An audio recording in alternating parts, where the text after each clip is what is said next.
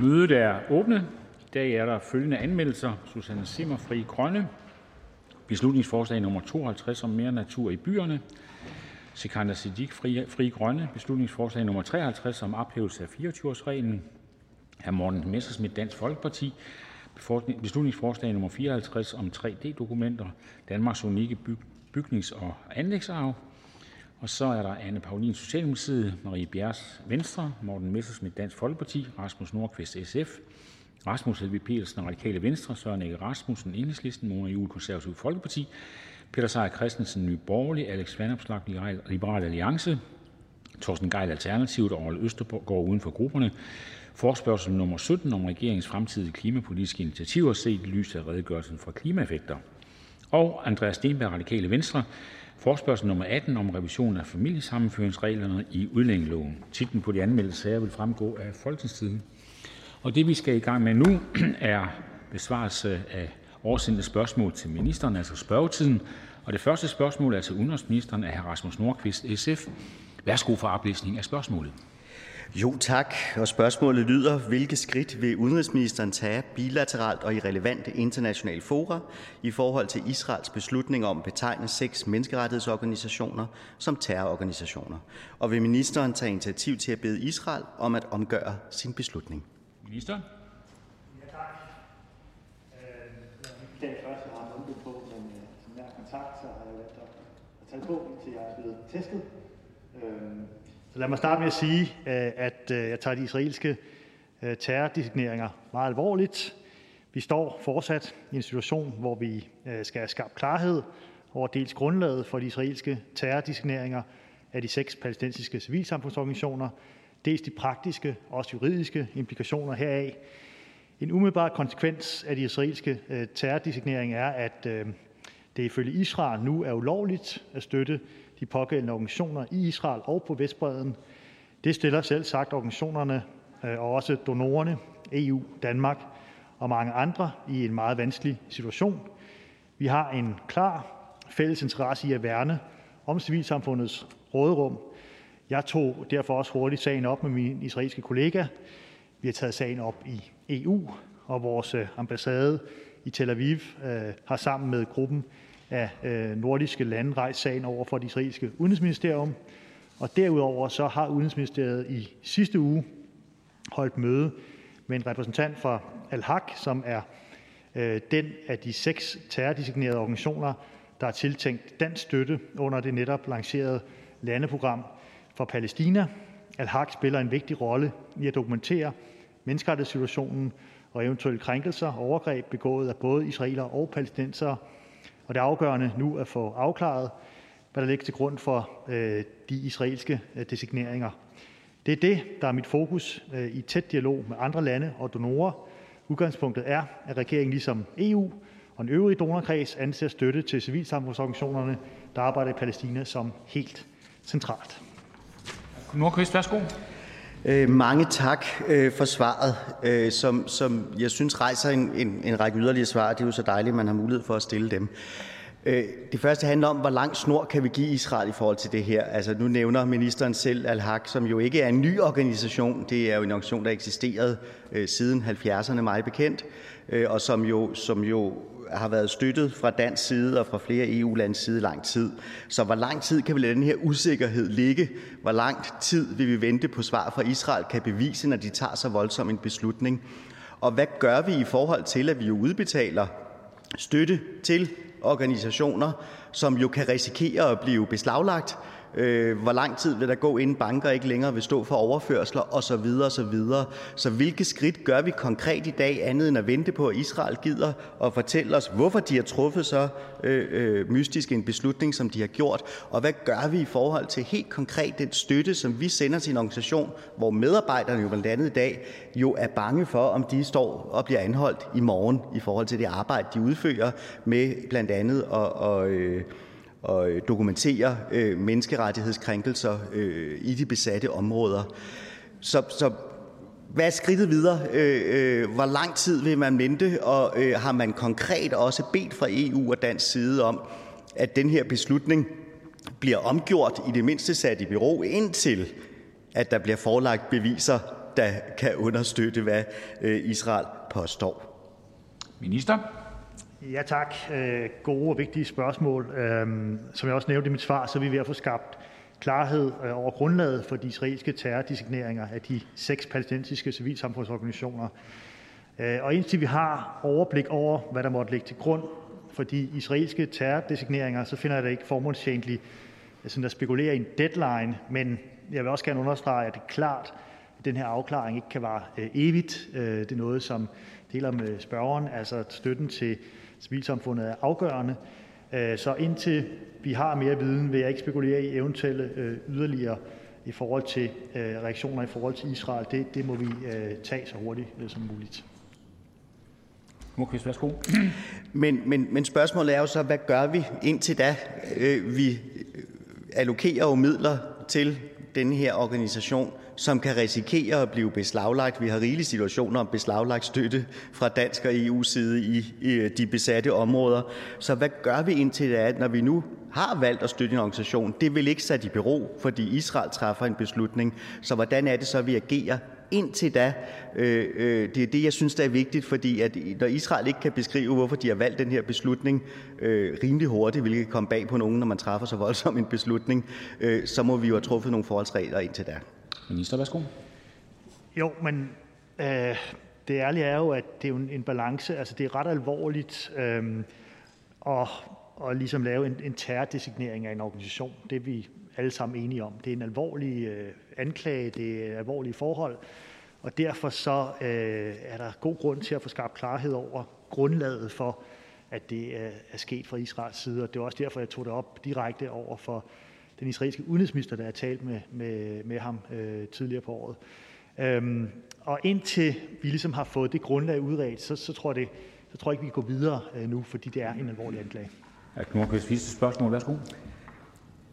Men øh, er der fra dansk side fortsat støtte, som, som der ligger i, i landeprogrammet for Palæstina til eksempelvis Al-Haq, selvom der er den her terrordesignering af, af menneskerettighedsorganisationen. Og, og hvordan håndterer vi, altså det er jo et praktisk problem, at den danske stat allokerer midler til nogen, som kan risikere at blive beslaglagt af en anden stat, uden vi ved hvorfor. Minister? Ja, som jeg nævnte, så har vi også øh, fremlagt det, det næste program for Palæstina, hvor et, øh, de pågældende organisationer jo også er en del af, af støtten øh, fra dansk side, blandt gennem øh, UNDP. Øh, men, øh, men det er klart, vi, vi står stadig i en afklaringsfase, øh, og mig bekendt har terrordesigneringen heller ikke øh, ført til arrestationer, rensagninger, konfigurationer øh, fra øh, eller hos de organisationer fra israelske myndigheders side endnu. Så vi er stadigvæk i en afklaringsfase, men jeg lover spørgeren, at vi kommer tilbage, så snart vi, vi har noget nyt. Tak til hr. Rasmus Nordqvist. Spørgsmålet er slut. Vi fortsætter med spørgsmål til udenrigsministeren, men nu er det hr. Christian Juhl, Enhedslisten. Værsgo for oplæsning af spørgsmålet. Tak for det, og man skal jo læse spørgsmålet op, uanset at det delvis er blevet besvaret. Øh, vil udenrigsministeren som i Norge kræve, at de israelske myndigheder inden for en klar deadline fremlægger overbevisende dokumentation for de påstande, som ligger til grund for terrorbetegnelsen af de seks palæstinensiske civile samfundsorganisationer, og vil udenrigsministeren indkalde den israelske ambassadør til en samtale, hvor dette budskab overleveres? Minister? Ja, tak til spørgeren. Og som jeg nævnte i besvarelsen til det foregående spørgsmål, så tager jeg altså de her israelske terrordesigneringer meget alvorligt. Udgangspunktet er, at regeringen, ligesom EU og de øvrige donorer, anser støtte til civilsamfundsorganisationerne, der arbejder i Palæstina, som helt essentielt. Jeg er derfor også meget enig øh, med min øh, norske kollega i, at det er vigtigt at værne om civilsamfundet i Palæstina.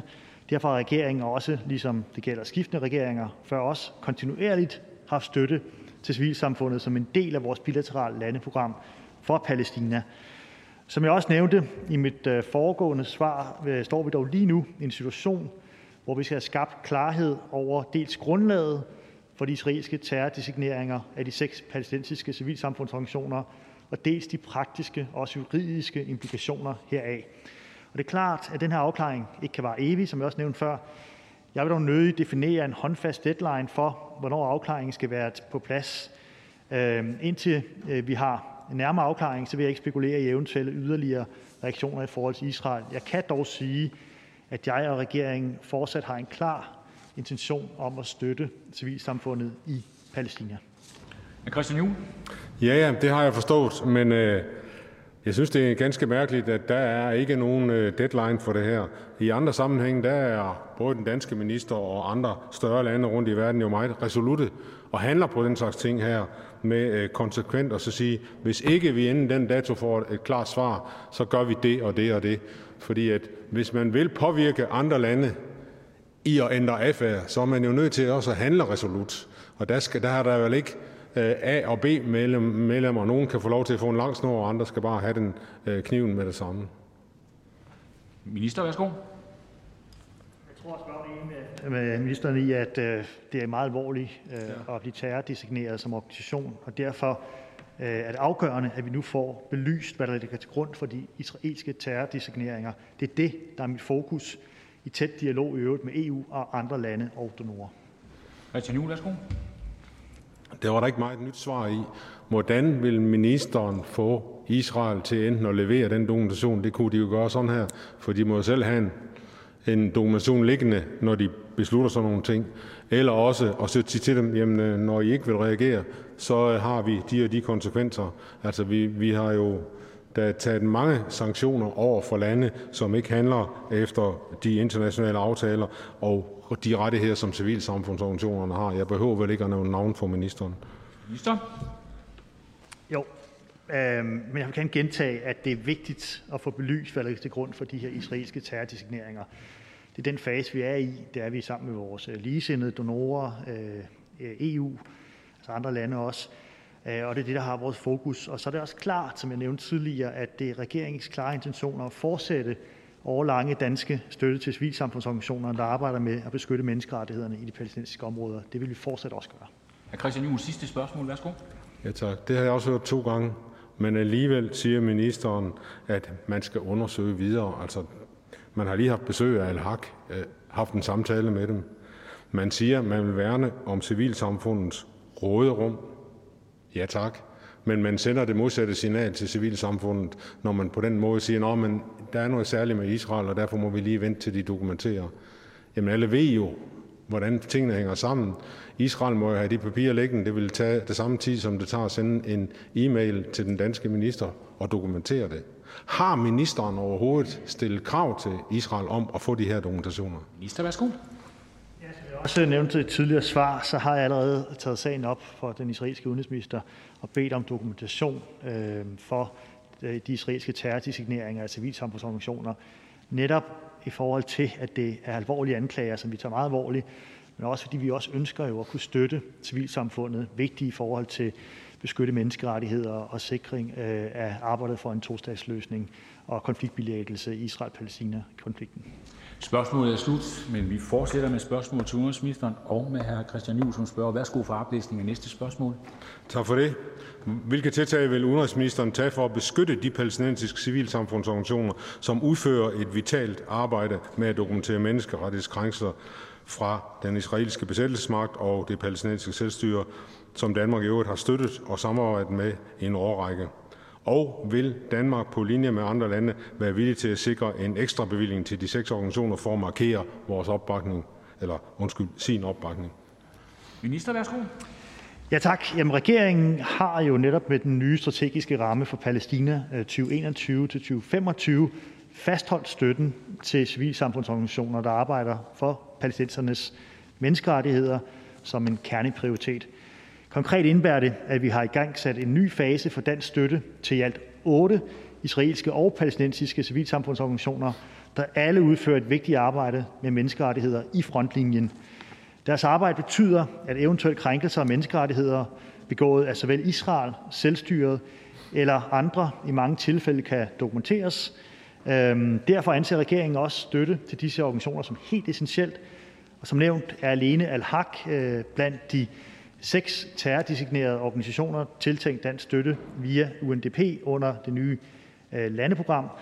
Øh, der er derfor for indværende ikke afsat yderligere beløb til organisationen end det beløb, som var tiltænkt i det nuværende landeprogram. Lige nu er vi som sagt i en fase, hvor vi skal have nærmere afklaring af dels Israels grundlag for terrordesigneringerne, dels de konkrete juridiske og praktiske implikationer af designeringerne, Og jeg vil også gerne understrege, at det er regeringens klare hensigt at vedblive med den overlange danske støtte til det palæstinensiske civilsamfund. Tak. Hr. Christian Juhl, værsgo. Jamen, så er jeg nødt til at spørge en gang til. Hvilke tiltag vil udenrigsministeren tage for at beskytte de palæstinensiske civilsamfundsorganisationer? Jeg prøver lige med det korte spørgsmål for at se, om ikke det kan lade sig gøre at få et svar.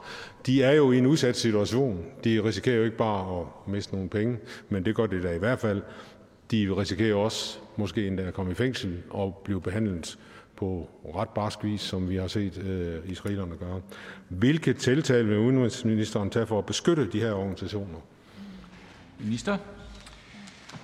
Øh, jamen, altså for det første, som jeg nævnte før, så har vi øh, i gang sat en ny fase, en ny fase for dansk støtte til i alt otte israelske og palæstinensiske civilsamfundsorganisationer, der arbejder med menneskerettigheder. Så det vil vi gerne, og det tror jeg også, spørgeren øh, giver opbakning til. Dernæst så tager vi altså det, at Israel har øh, øh, designeret de organisationer, terrordesigneret de organisationer meget alvorligt, og vil afklare grundlaget for det og de eventuelle juridiske og praktiske komplikationer af en sådan designering. Christian Juhl, værsgo. Jeg ved ikke, om det kan betale sig at spørge en gang til, men jeg spurgte om, hvorfor tiltag udenrigsministeren vil tage for at beskytte de her organisationer. Det er jeg meget interesseret i, fordi de kan lide ret voldsomt overlast, hvis Israel får lov til at stemple dem som terrororganisationer. Og de kan i dag især få begrænset deres råderum totalt i Israel. Og derfor mener jeg, at ministeren er nødt til at svare på deres spørgsmål. Det stiller vi også i andre lande, når, når, når der bliver taget nogle initiativer på lignende vis. Og jeg forstår ikke, hvorfor at Israel på den her måde skal have en særstatus, når vi skal reagere over for dem. Det er da på tide, vi reagerer i så alvorlig en situation. Men hvordan vil ministeren beskytte dem?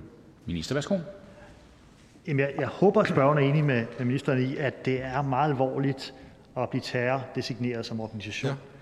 Og derfor er den vigtigste beskyttelse og afklaring, det er jo netop at få afklaret grundlaget for den her terrordesignering. Hvad er op og ned i det, øh, for at kunne beskytte arbejdet også videre med øh, civilsamfundet øh, i Palæstina, som er en vigtig del af den danske støtte til at bilægge konflikten og skabe grundlag for en tostatsløsning. Sidste spørgsmål. Værsgo, Ja, men jeg kan jo kun sige, at hvis jeg var minister, så ville jeg tage mig nogle ret alvorlige tanker om, hvordan man vil beskytte de her organisationer. Ikke kun jeg er klar over, at, at vi siger, at vi giver dem noget øh, støtte. Jeg vil også gøre det at give dem dobbelt støtte i en situation for netop at forklare Israel, at vi mener det alvorligt, at civilsamfundsorganisationer er noget, man forsvarer og giver råderum. Øh, så kan det ikke nytte, at man siger, at vi læner os tilbage og venter. Vi forventer af den regering, vi understøtter, at de rent faktisk også handler. Og det, det forstår jeg ikke, at ministeren ikke kan enten sige, at vi skal jo afvente. Vi skal ikke afvente i den her situation. Vi skal give klar besked. Og jeg forstår ikke, hvordan vi generelt er kommet i en situation. Hvor kan det være, at ministeren i den grad holder hånden over Israel? Så er det ministeren. Værsgo. Nu har ministeren ikke sagt, at vi skal afvente. Det er spørgerens eget ord. Jeg har sagt, at vi skal øh, undersøge grundlaget sammen med EU, ligesindede lande, donorer for den israelske terrordesignering. Det er vigtigt, og det gør vi så hurtigt vi kan. Og to, det er en alvorlig anklage at blive terrordesigneret som organisation, og derfor skal vi undersøge det. Øhm, fordi det er, altså hvis man er relateret til terror, så er det en alvorlig ting, som man skal, selvfølgelig skal beskytte samfundet imod. Det tror jeg også, at Christian Juhl vil erkende. Spørgsmålet er slut. Tak til og så skal jeg oplyse, at spørgsmål 7 og 8 udgår øh, af dagsordenen. Men nu er vi kommet til spørgsmål 4. Det er spørgsmål til justitsministeren, stillet af hr. Morten Messersmith, Dansk Folkeparti. Værsgo for oplæsning af spørgsmålet. Tak for det, formand. Hvad er ministerens holdning til den e-mail-korrespondance, der i forbindelse med det daværende Miljø- og Fødevareministeriums redegørelse om ulovlig aflivning af mink den 21. november blev udvekslet mellem en medarbejder i Rigspolitiet og en medarbejder i Justitsministeriet, hvor der ifølge advokatundersøgelsen om actioncard på side 129 fremgår følgende indhold, og jeg citerer: PS. Jeg går ud fra, at det er besluttet, at redegørelsen ikke skal komme ind på Justitsministeriets telefonopkald den 5. november om den manglende lovhjemmel. Citat slut. Tak for spørgsmålet.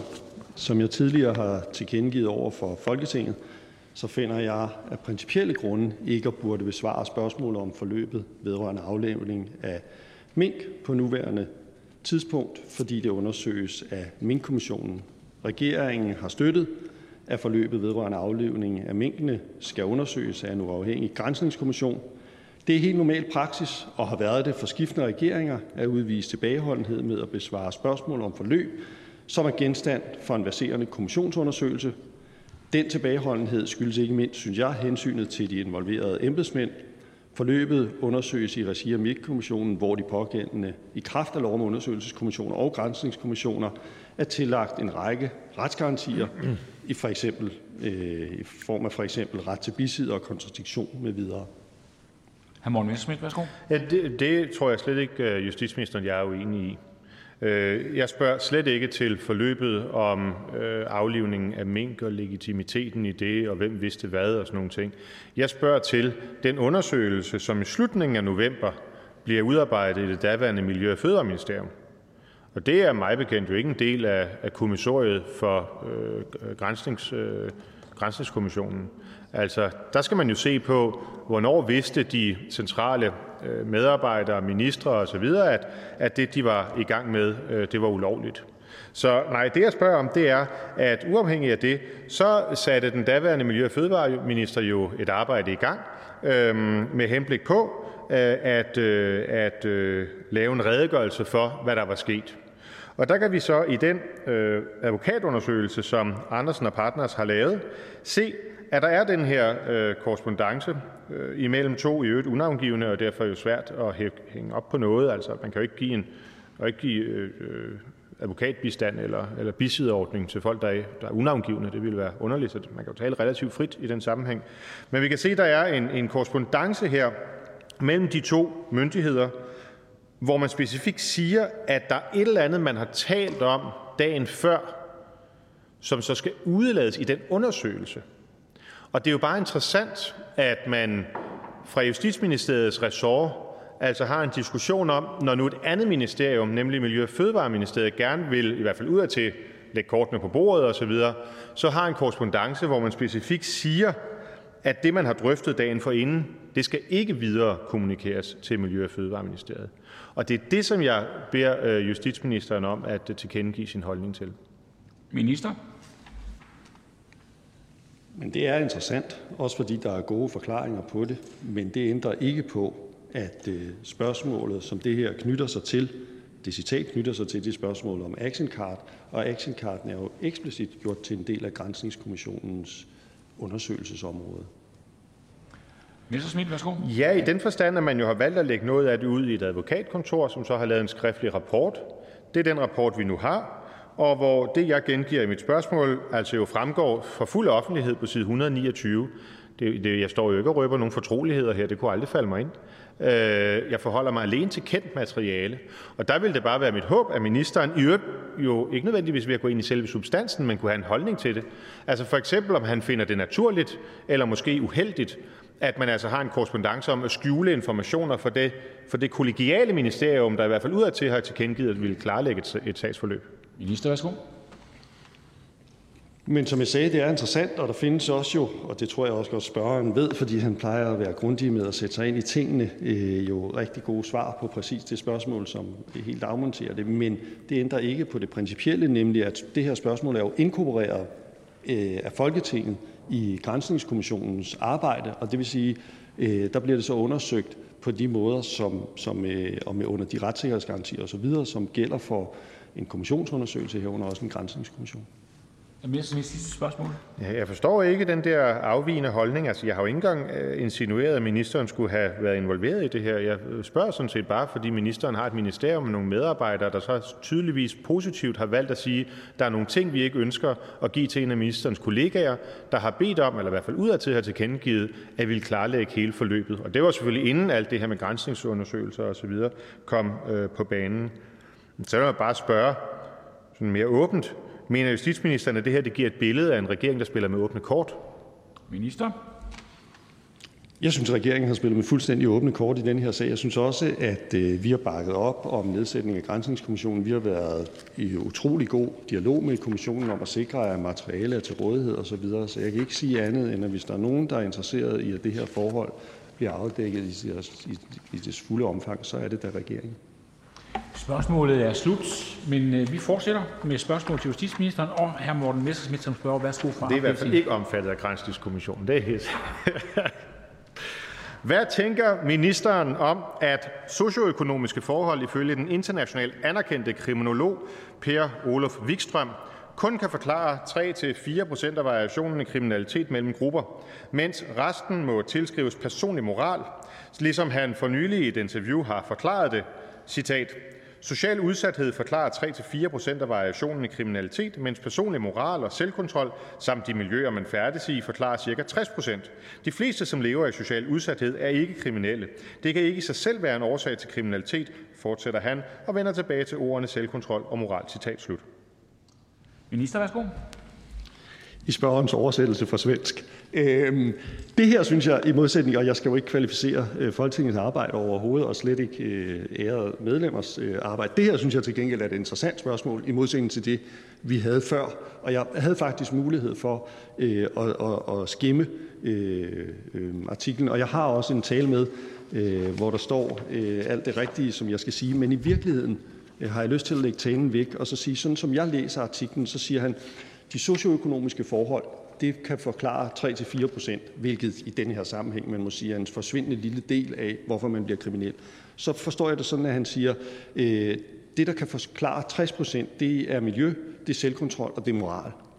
Når jeg øjede artiklen igennem, så, så kunne jeg ikke frigøre mig fra den tanke, må ikke, at det mest er miljø, fordi må ikke ens selvkontrol og moral i et eller andet omfang er refleksion af det miljø, som man så er en del af. Så, øh, så det er vel i virkeligheden, det kan godt være, at jeg tager fejl, og, og som sagt er det her jo bare stående på at have, have øjet artiklen igennem, men, men, øh, men altså, hvis vi nu bruger onsdagsspørgsmålet til at have en interessant samtale, så synes jeg i virkeligheden, at det, der er interessant her, det er, at, at den her jo et højt estimeret kriminolog øh, peger på, at, at øh, det miljø, vi er en del af, de, de betydende voksne, der er omkring os, forældre, øh, lærere osv., i virkeligheden er ganske betydende for, om vi ender i kriminalitet eller ej. Det var i hvert fald sådan min, min, øh, min umiddelbare læsning af det var. Jeg konstaterer bare, at når man lægger talepapirerne væk, så overholder man en rigelig taletiden, og svaret bliver måske mere interessant. Værsgo til hr. Messerschmidt. Jamen, jeg synes, det er ganske interessant. Øh, og øh Øh, det handler jo, øh, altså det er jo et meget fundamentalt spørgsmål, i hvert fald især i den øh, Øh, retspolitiske og udlændingepolitiske debat, øh, vi har haft op igennem øh, 90'erne og 0'erne og jo også i dag, hvor i hvert fald øh, meget brede øh, dele af venstrefløjen har insisteret på at argumentere for, at når man kunne se en meget voldsom overrepræsentation fra udenlandske grupper i Danmark i kriminalitetsstatistikkerne, jamen så skyldes det de socioøkonomiske forhold. Altså det, at de øh, af forskellige strukturelle årsager ikke kommer ud på arbejdsmarkedet og bliver fastholdt i en fattiggørende situation osv. osv. Det, øh, der er interessant ved, øh, ved øh, Per Olof Wikstrøms øh, analyse her, er, at han siger, at det fylder i virkeligheden meget, meget lidt. Og så er der andre ting, som er afgørende. Og der har ministeren jo ret i, at det er miljø. Men der tror jeg, at man må se miljøbegrebet i den her sammenhæng, miljø, som noget andet end de socioøkonomiske forhold. Blandt andet kulturelle forhold. Altså, hvad er det for nogle værdier, man har med i bagagen? Eller underforstået, hvis man af kulturelle eller religiøse årsager ikke føler sig som en del af det samfund, man nu engang bor i, jamen øh, så er man også mere tilbøjelig til måske at begå overgreb imod dem, man identificerer med det pågældende samfund. Og det er jo i min optik et ret voldsomt dementi af i hvert fald det, som brede dele af venstrefløjen har turneret rundt med at man sådan alene kan se på de socioøkonomiske forhold og sige, hvis bare vi gør de her mennesker til aktive øh, deltagere på arbejdsmarkedet, hvis vi giver dem en god uddannelse osv., osv., jamen så øh, falder kriminaliteten også. Og det er der, jeg gerne kunne tænke mig, og meget gerne uden talepapir. Jeg er ikke nogen fan af talepapir, hverken til mig selv eller til andre, hvis man magter øh, at undvære dem. Øh, det gør ministeren jo. Øh, vil gerne høre, hvilke overvejelser i sådan øh, retspolitisk øh, sammenhæng øh, justitsministeren egentlig gør sig for en ledet af den her øh, artikel. Minister? Øhm, jamen, jeg er sådan set ikke uenig i det, i det som, som bliver sagt. Jeg tror i virkeligheden også, at noget af det, som, som kan, øh, kan være med til, når nu der bliver slået ned på det, at forklare øh, overrepræsentationen i, øh, i kriminalitetsstatistikkerne, for eksempel af, af folk med ikke-vestlig baggrund, tror jeg i høj grad er øh, nogle miljøspørgsmål. Og, og vi snakker om miljø på ikke, altså på den brede miljømøde, og måske miljø i det her tilfælde også er en refleksion af vores mislykkedes integration. Men det kunne også være, at integrationen er mislykket på grund af, at de faktorer, der gør, at folk de ikke bliver en del af samfundet, ikke kommer udefra, men kommer indenfra. Altså, socioøkonomiske forhold er jo typisk at betragte som noget, der kommer udefra. Men værdier og moral er jo noget, der kommer indenfra. Vi har vidst, i hvert fald siden Weber, at værdier og moral jamen det er noget, der er nært forbundet med kultur, religion og tradition. Og derfor er det jo netop, hvad ministeren er inde på, helt centralt, fordi kan det her i virkeligheden bruges til at sige, at alle de mange, mange milliarder, vi bruger på det, man kalder for integrationsprojekter, det i virkeligheden er spildt, fordi vi ikke kan påvirke de indre ting via integration. Minister, værsgo. Ah, hvis det skulle være sådan, så skulle vi vel være et sted, hvor værdi og moral er noget medfødt. Hmm. Og må ikke med værdi og moral er noget tillært. Og hvis værdier og moral er noget tillært, uanset hvor det kommer fra, så må man også tro på, at værdier og moral kan man også øh, ændre, øh, påvirke osv. Og hvis det er rigtigt, så betyder det jo noget, om vi lykkes med integration af dem, som der er i vores land eller ej. For, for, øh, for alt andet lige for muligheden for at være i et miljø med selvkontrol og moral, som efter den her artikel og øh, Per Olof Wikstrøm er af ganske stor betydning for kriminaliteten. sidste spørgsmål. Nej, fordi jeg er enig i, at det jo ikke er medfødt. Altså, det er jo ikke sådan, at man, hvis man bliver født med en særlig hårfarve eller hudfarve, ja, så ender man også med et bestemt sæt øh, moralske værdier. De er tillærte, men jeg tror, de er tillært på et meget tidligt tidspunkt. Langt tidligere end de socioøkonomiske foranstaltninger overhovedet har mulighed for at påvirke.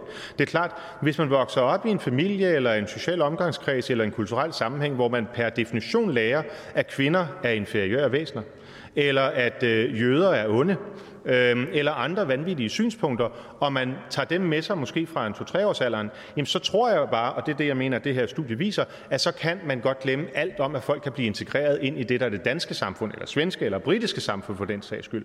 Er ministeren ikke enig i det? Minister, værsgo.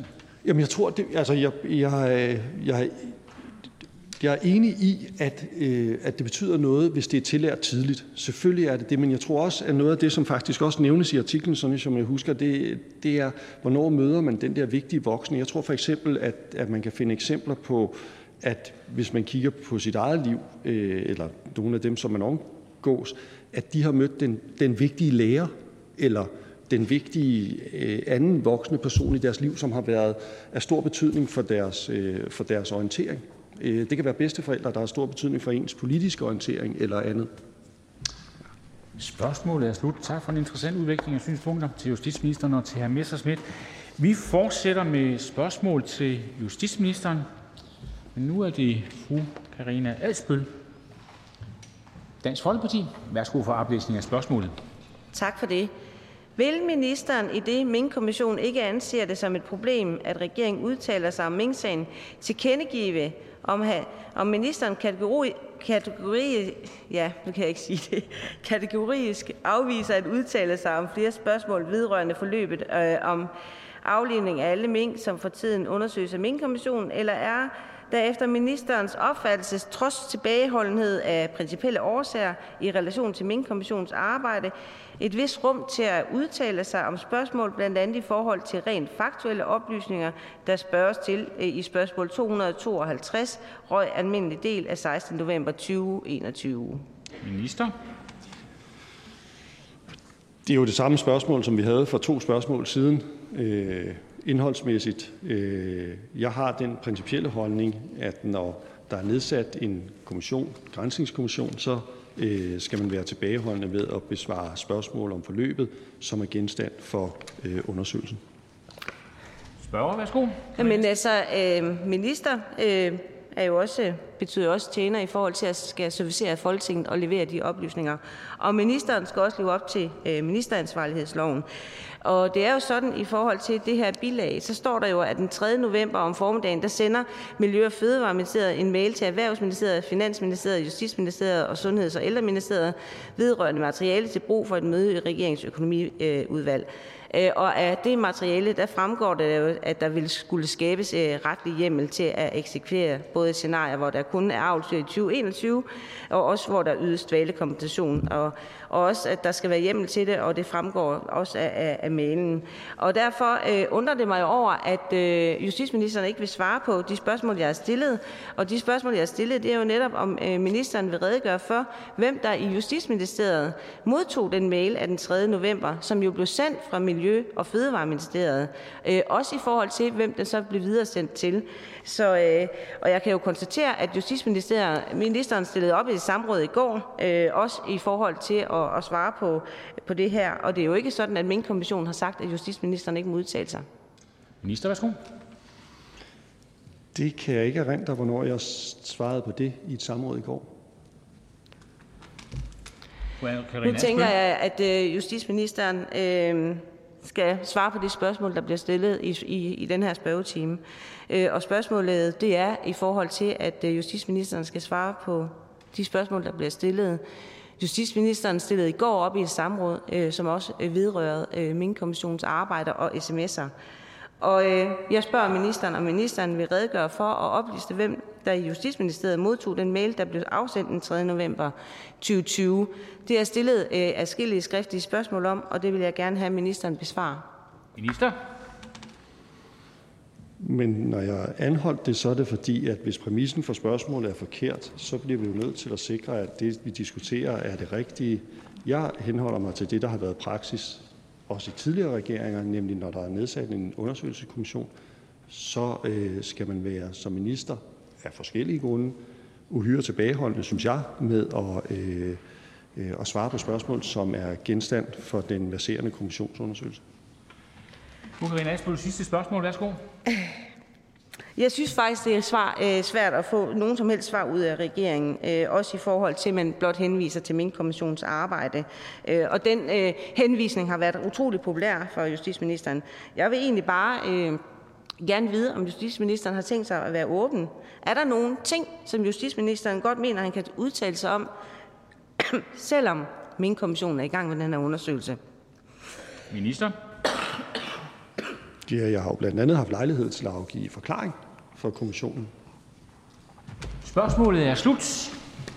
Og da det er sådan, at spørgsmål 7 og 8 er udgået, er vi nu kommet til spørgsmål 9, og vi er så, han har sagt, heldige, at både kirkeministeren og fru Lise Schack Elholm Venstre er til stede. Og derfor kan vi fortsætte. Værsgo for oplæsning af spørgsmålet. Mange tak. Jeg har stillet det her spørgsmål til kirkeministeren. Hvad vil ministeren gøre for at sikre, at julegudstjenesterne ikke bliver aflyst i år? Så. Tak for spørgsmålet. Vigtig diskussion. Øh, senere i dag så holder regeringen som bekendt pressemøde. Øh, der vil blive meldt en række forskellige initiativer ud, som også behandles i øh, Folketingets epidemiudvalg. Øh, det vil jeg ikke komme yderligere ind på her, andet end det selvfølgelig handler om den generelle kontrol med epidemien, øh, og så understrege, at øh, vi ikke i den her omgang er anbefalet at gøre noget ved julegudstjenesterne. Øh, I mange familier der er det en fast tradition. Det er det også i min egen, øh, at gå i kirke juleaften og høre julens glædesbudskab. Øh, og det ønsker vi selvfølgelig, at man også kan gøre i år. Øh, det handler jo om generelt at have styr på coronasmitten. Øh, regeringen har jo med blandt andet øh, spørgerens øh, partis opbakning for fire uger siden indført krav om coronapas ved gudstjenester og kirkelige handlinger med flere end 100 deltagere. Øh, det krav er forlænget hen over julen, og sådan som smittesituationen er lige nu, så er det i hvert fald et værn til at sikre, at man kan mødes til gudstjeneste. Men det er også sådan, at der ikke er nogen garantier med den her epidemi, og at smittesituationen selvfølgelig hele tiden udvikler sig, og derfor så følger vi også situationen, øhm, og der kan selvfølgelig blive behov for yderligere. værsgo. Tak. Og tak for besvarelsen. Øh, jeg er glad for, at kirkeministeren også sætter pris på julegudstjenesterne. Men grunden til at spørge, det er jo netop fordi, at sidste år blev restriktionerne ændret øh, dagen før øh, juleaften, hvilket betød, at at julegudstjenesterne bliver aflyst langt de fleste steder. Og derfor er jeg jo selvfølgelig bekymret for, at man kommer og siger, nu er smitten så slem, så nu ændrer vi det, og så bliver der igen ingen julegudstjenester. Så det er ikke fordi, at jeg ikke anerkender, det kan jeg også høre ministeren siger, at vi, vi er jo fælles om det her med, at nu er der coronapas. Fordi hvis vi på allerede på nuværende tidspunkt øh, får forberedt os på, hvordan vi kan få festligholdt julen, så er der måske en chance for at kunne festligholde den. Og det er derfor, at jeg spørger kirkeministeren, fordi jeg vil gerne have, at kirkeministeren sørger for, at det er forberedt i god tid, så man kan indrette sig. Er det noget, kirkeministeren vil sikre? Minister? Det er et klart ja.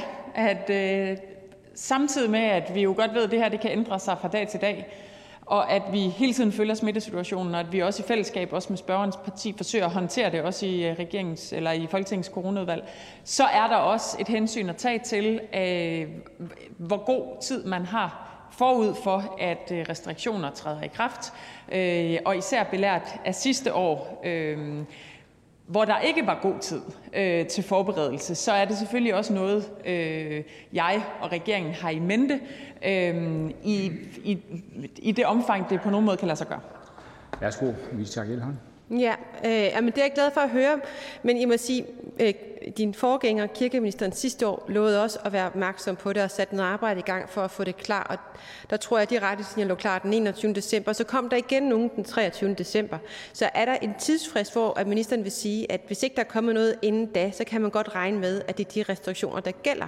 Så man rent faktisk også i kirkerne ved, hvad de har ret sig efter. Minister? Altså nu var det biskopperne, der anbefalede det øh, dagen før juleaften sidste år. Og den dialog har jeg selvfølgelig også, øh, så vi i fællesskab får håndteret julen i det hele taget, øh, også i religiøse sammenhænge, øh, sådan at vi kan festligholde julen, vi kan mødes til gudstjeneste i det omfang, det på nogen måde kan lade sig gøre, og hvis det viser sig, at smitten udvikler sig, jamen så håndterer vi det, så man ved det i bedst mulig tid, øh, i tæt dialog med hinanden, og den dialog har jeg også med biskopperne. Sidste spørgsmål, værsgo. Så det vil sige, at ministeren kommer ikke med nogen øh, ekstra restriktioner øh, dagen før juleaften, der gør, at øh, julen ikke kan afholdes? Minister? Det gjorde min forgænger heller ikke. Øhm, men jeg vil godt gentage, at det er selvfølgelig et hensyn, at man har forberedelse, at man kan forberede sig også gerne mere end få timer, før ting skal afholdes til, når vi ændrer restriktioner. Med det forbehold, at der ikke er nogen garantier med den her epidemi. Spørgsmålet slut. Tak til kirkeministeren. Tak til Louise Schack Elholm. Vi går videre til næste spørgsmål, som er til erhvervsministeren, som har stillet spørgsmål, altså som stillet spørgsmål af hr. Rasmus Nordqvist, SF. Værsgo for oplæsning af spørgsmålet. Jo, tak. Hvad kan ministeren oplyse om fremdriften i arbejdet med at sikre lovpligtig rettidig omhu for menneskerettigheder i EU? Er regeringen enig i et sådan behov, og hvad gør regeringen for at sikre, at der er fremdrift i processen? Minister. Tak for spørgsmålet, og også tak for øh, vedholdende at holde øh, fokus på øh, behovet for, at vi indfører ambitiøse regler om lovpligtig øh, rettidig omhu, også det, man kalder øh, due diligence. Som jeg ved flere lejligheder har tilkendegivet, så er det en prioritet for regeringen, at der gennemføres ambitiøse regler om lovpligtig due diligence. Øh, man skal som virksomhed ikke kunne outsource for eksempel dårligt arbejdsmiljø eller miljøskader. Og derfor har Erhvervsministeriet også i den løbende dialog med EU-kommissionen lagt vægt på, at lovgivningen skal være ambitiøs og skal være i overensstemmelse med OECD's retningslinjer for multinationale selskaber og FN's retningslinjer for menneskerettigheder og erhverv. Den seneste melding fra EU-kommissionen det er, at forslaget øh, vil blive fremsat den 8. december, øh, at den ikke vil blive fremsat øh, den 8. december, som ellers var det, der var planen. Forventningen er nu, at forslaget vil blive præsenteret i første kvartal i det kommende år, og det forlyder, at det endnu en gang er EU-kommissionens interne kvalitetskontrol, det der også bliver kaldt Regulatory øh, Scrutiny Board, der har afvist forslaget. Hvis det er tilfældet, så er det således anden gang, at forslaget bliver afvist, at forslaget er forsinket, øh, lader derfor ikke til at være på baggrund af manglende politisk vilje, men simpelthen fordi EU-kommissionens forslag ikke lever op til EU-kommissionens egne retningslinjer for god lovgivning. Og selvom jeg er stor fortaler for, at vi indfører øh, øh, lovpligtig due diligence snarest muligt, så mener jeg også, at lovgivningen selvfølgelig skal udarbejdes ordentligt. Det er rigtig vigtigt for både virksomheder, men også potentielle ofre, skal øh, have ordentlige og klare rammer og agere på baggrund af. Det tjener ikke nogen, hvis en så vigtig lovgivning hastes igennem, Så vi ser fra regeringens side fortsat frem til, at lovforslaget fremsættes, og øh, forventer, at EU-kommissionen vil få rettet op på de mangler, som forslaget på nuværende øh, tidspunkt har. Rasmus Nordqvist, værsgo. Jo, tak. Og først øh, øh, tak for øh, at understrege regeringens fortsatte opbakning til det her. Øh, fordi helt rigtigt, som ministeren siger, så er det meget vedholdende, øh, at jeg øh, arbejder med den her sag og har gjort det i mange år, og jeg kommer ikke til at give slip på den, før vi er sikret, at vi har en ordentlig lovgivning for rettidig omhu for menneskerettigheder for virksomheder. Gerne i hele Europa, da det jo har større betydning, men i hvert fald selvfølgelig for danske virksomheder. Øhm, når jeg stiller de her spørgsmål, er det jo fordi, det ikke er første gang, at det her er blevet udskudt, øh, og det er stærkt bekymrende, når, når så vigtig lovgivning hele tiden bliver skubbet Øh, og vi har hørt flere lobbyorganisationer fejre, at det blev skubbet igen, fordi de mente, ligesom det var deres sejr, at, at det her nu er pillet af øh, øh dagsordenen.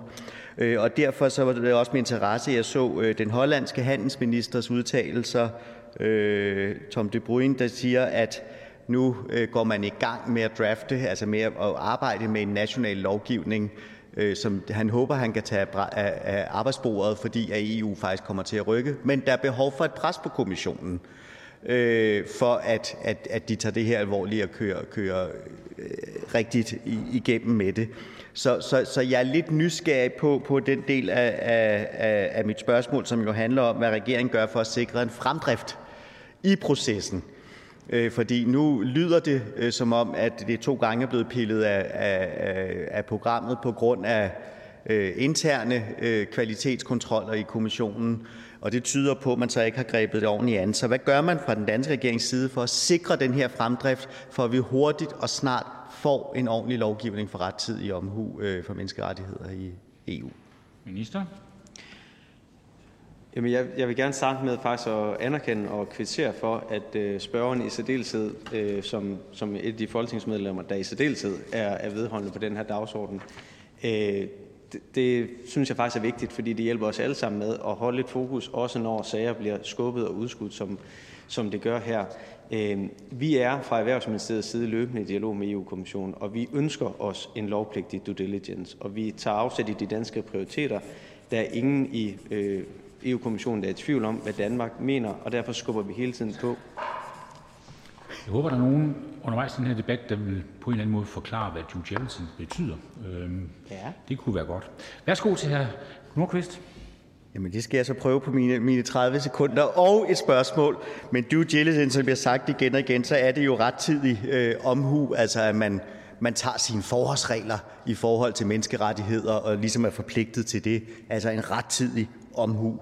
Øhm, jeg fortsætter det her spørgsmål omkring, hvad man gør for at sikre fremdriften. Noget andet, man kan gøre ud over kontakt med kommissionen, det er jo kontakt med ligesindede lande. Og er man fra erhvervsministerens side i kontakt med sin, sin, øh, sin kollega, øh, handelsministeren for Holland, er man i kontakt med den franske regering, som jo er særligt ambitiøse på det her område, og andre lande i EU, eller er det udelukkende øh, direkte kontakt til kommissionen? Jeg siger tusind tak for forklaringen. Der fik man også lidt ekstra taletid. Når jeg spørger sådan, så er det fordi, vi i Folketinget ofte er slemme til at bruge nogle ord, øh, som kan være ikke sådan at helt tilgængelige som sådan. Værsgo til ministeren. Jeg synes, det var helt på sin, på sin plads, at formanden både bevilgede lidt ekstra tid til at, at redegøre for det, men, men også at få, få det forklaret. Og det er jo, som jeg også prøver at sige i min tale, man skal ikke eksportere øh, øh, til andre led og andre øh, dele af sin kæde, at, øh, at der er miljøproblemer og andet. Vi er selvfølgelig på, på alle øh, forskellige sager, hvor vi prøver at fremme Danmarks interesser, søger vi jo ligesindede landes øh, opbakning til det. Øh, og det er bestemt også mit indtryk, at vi gør det på, på lovpligtig due diligence. Øh, jeg har ikke selv været i kontakt med den hollandske handelsminister, som jeg forstår begynder at arbejde på national lovgivning, og jeg tænker stadigvæk ikke, al den stund vi forventer det første kvartal, at der vil komme et forslag fra kommissionen, tænker jeg heller ikke, det er det, vi skal lige nu i Danmark. Rasmus Nordqvist, sidste spørgsmål. Værsgo. Ja, mit sidste spørgsmål skal så være en, en, en skråstreg og være en anbefaling, at man hurtigt tager kontakt til den hollandske regering. Øh, jeg ved også, der er meget røre i Belgien og selvfølgelig i, i Frankrig, som tidligere nævnt også.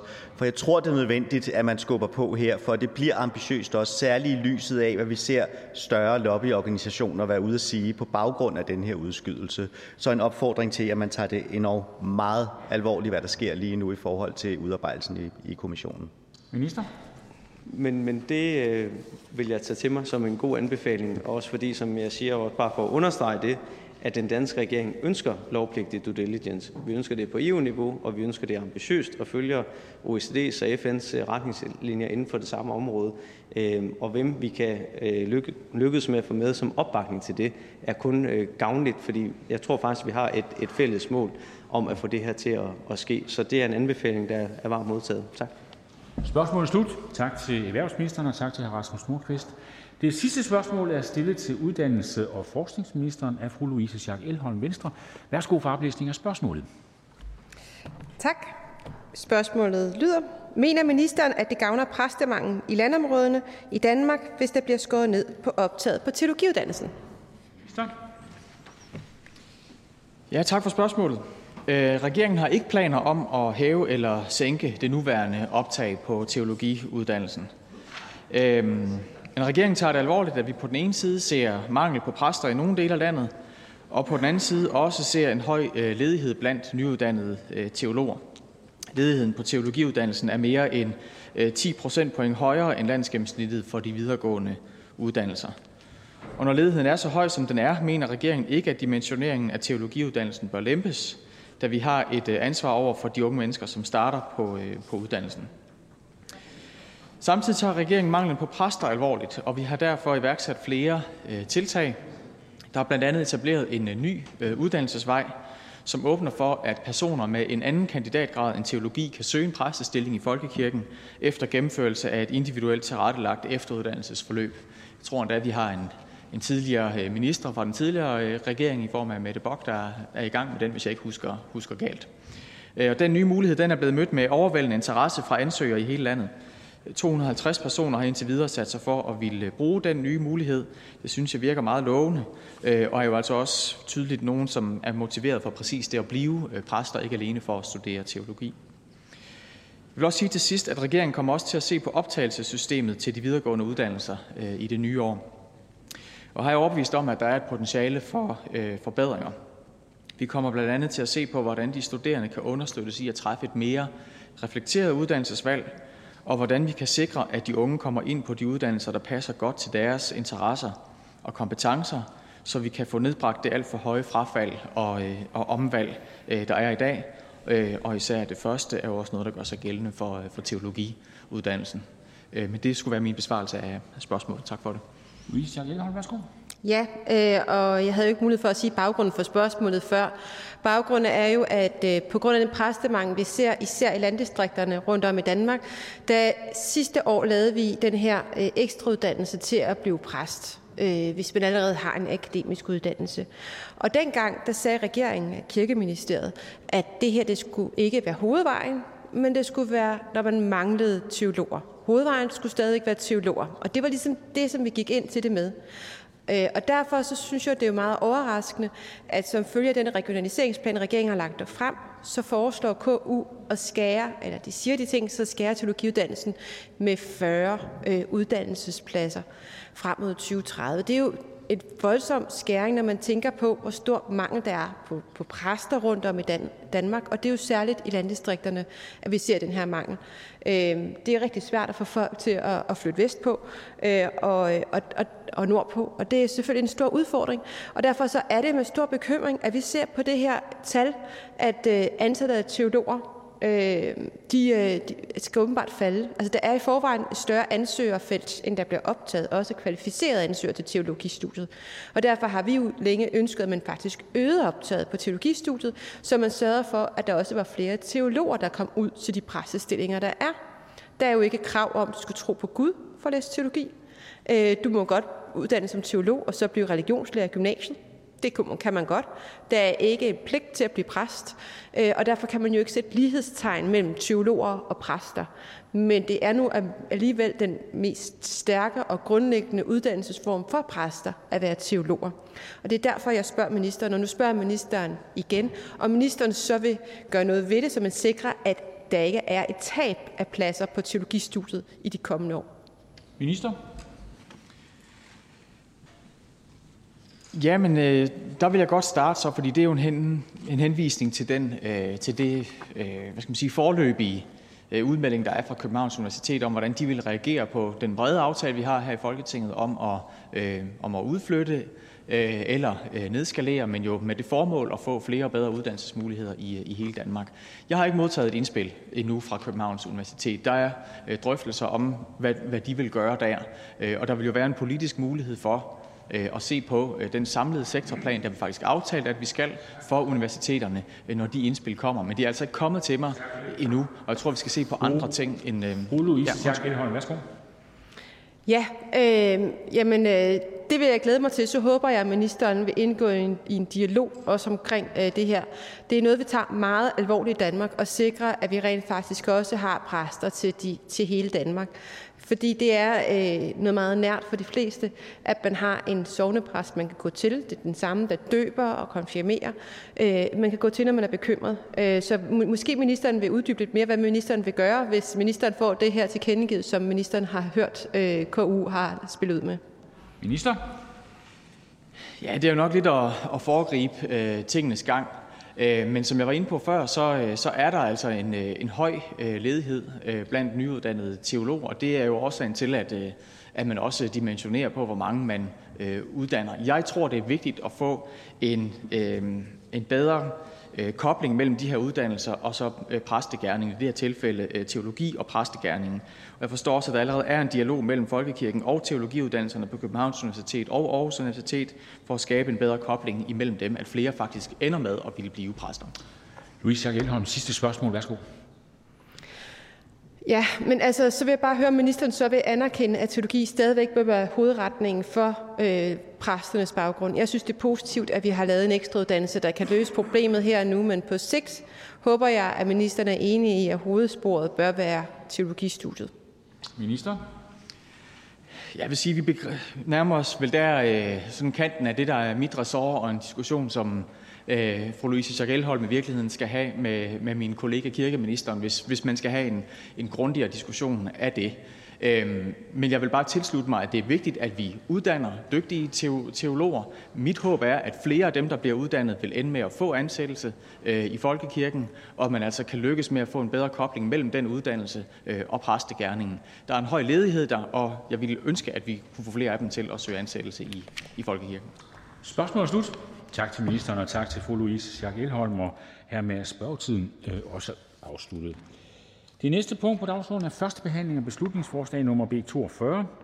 Forslag til folketingsbeslutning om at udelukke personer, der er PET er vurderet at være til fare for landets sikkerhed for opnåelse af dansk indfødsret for bestandig af Markus Knudt og Søren Pape, Konservativ Folkeparti.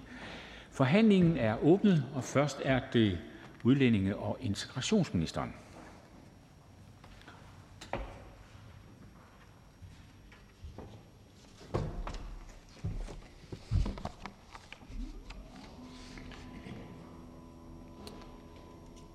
Tak til formanden for ordet. Det konservative Folkeparti ønsker med det her beslutningsforslag at pålægge regeringen at indkalde Folketingets partier til forhandlinger med henblik på at foretage en skærpelse af reglerne om opnåelse af dansk indfødsret, så en ansøger, der af politiets efterretningstjeneste vurderes at være til fare for statens sikkerhed, og som på den baggrund af indfødsretsudvalget nægtes optagelse på et lovforslag om indfødsretsmeddelelse, herefter aldrig vil kunne opnå dansk indfødsret. Skærpelsen vil ifølge forslaget betyde, at en sådan person udelukkes fra optagelse på et lovforslag om indfødsretsmeddelelse for bestandig, medmindre det med sikkerhed er i strid med Danmarks internationale forpligtelser. Lad mig starte med at sige, at jeg egentlig har forståelse for nogle af tankerne bag forslaget. Som bekendt indgik regeringen sammen med Liberal Alliance, Venstre og det konservative Folkeparti en ny indfødsretsaftale øh, tilbage i april i år. Og af aftalen fremgår det blandt andet, at tildeling af statsborgerskab bør ske på baggrund af nogle forholdsvis stramme krav og dermed være forbeholdt de personer, som aktivt har valgt Danmark og vores værdier og retsprincipper til. At det er nogle folk, der har lært dansk, som har integreret sig i og ønsker at være en aktiv del af det danske samfund, og som ikke har begået kriminalitet. Man kan naturligvis ikke sige at have valgt Danmark og de grundlæggende danske værdier og retsprincipper til, hvis man er til fare for statens sikkerhed, og det er jo netop også grunden til, at det fremgår af den gældende cirkulæreskrivelse om naturalisation, at hvis justitsministeren meddeler, at det af politiets efterretningstjeneste vurderes, at en ansøger kan være en fare for statens sikkerhed, så forelægges sagen for Folketingets indfødsretsudvalg med indstilling om udelukkelse af den pågældende fra optagelse på et lovforslag om indfødsretsmeddelelse i en nærmere angiven periode. Hvis PET i forbindelse med et senere lovforslag ikke længere vurderer, at en ansøger kan være en fare for statens sikkerhed, og en ansøger derefter opfylder samtlige betingelser for at blive optaget på et lovforslag, så mener jeg, at Folketinget må lægge PET's vurdering til grund. Det er begrænset, hvor meget jeg kan stå her på Folketingets talerstol og fortælle om efterretningstjenestens arbejde, og det er jeg også sikker på, at der må være forståelse for her i salen. Det er jo som bekendt sådan, at efterretningsmæssige forhold drøftes i udvalget vedrørende efterretningstjenesterne. Det er det, vi i daglig tale kalder kontroludvalget. Kontroludvalget har netop til formål at have indseende med forsvarets og politiets efterretningstjenestes virksomhed, og det er de spilleregler, vi har aftalt i Folketinget, og som vi også har en særlig lov, der regulerer. Men jeg vil gerne invitere øh, interesserede aftaleparter øh, til et møde, hvor jeg vil orientere lidt mere overordnet om den nuværende ordning og baggrunden herfor inden for den ramme, der kan drøftes uden for kontroludvalget. Men vi kan ikke støtte beslutningsforslaget. Tak for ordet. Der er en kort bemærkning til hr. Marcus Knudt, Konservative Folkeparti. Tak til, til ministeren. Alle love rettes jo til sådan løbende, eller mange gør i hvert fald. og jeg synes, vores, vores nye aftale om statsborgerskab er et godt eksempel på, at den er ikke perfekt. Altså, der er nogle skævheder, som stadigvæk kan rettes op. Havde jeg vidst, da vi lavede den her aftale, at det kun var de første fem år efter, man havde været til fare for Danmarks sikkerhed, at man, øh, ikke, at man, at man ikke kunne komme på, på øh, lovforslaget, medmindre det sådan, man fik dispensation, så havde jeg selvfølgelig reageret. Det tror jeg også gælder de andre ordfører her. Øh, det er først noget, jeg fandt ud af bagefter. Så mit spørgsmål til ministeren er, ministeren kan ikke bakke op om det her, at man er permanent udelukket. Men som det er i dag med dem, øh, der er til fare for landets sikkerhed, og de følgende fem år frem, der kommer man jo så forbi udvalget til dispensation, hvor udvalget jo så kan sige ja eller nej. Hvis jeg bløder det her lidt op og siger til ministeren, i stedet for en permanent udelukkelse, at sagerne så skal forelægges for udvalget for bestandigt, hvis det er sådan, man har, har, har været til fare for, for rigets sikkerhed. Vil ministeren så bare gå med til det, altså en blødere version af det, jeg har foreslået? Minister?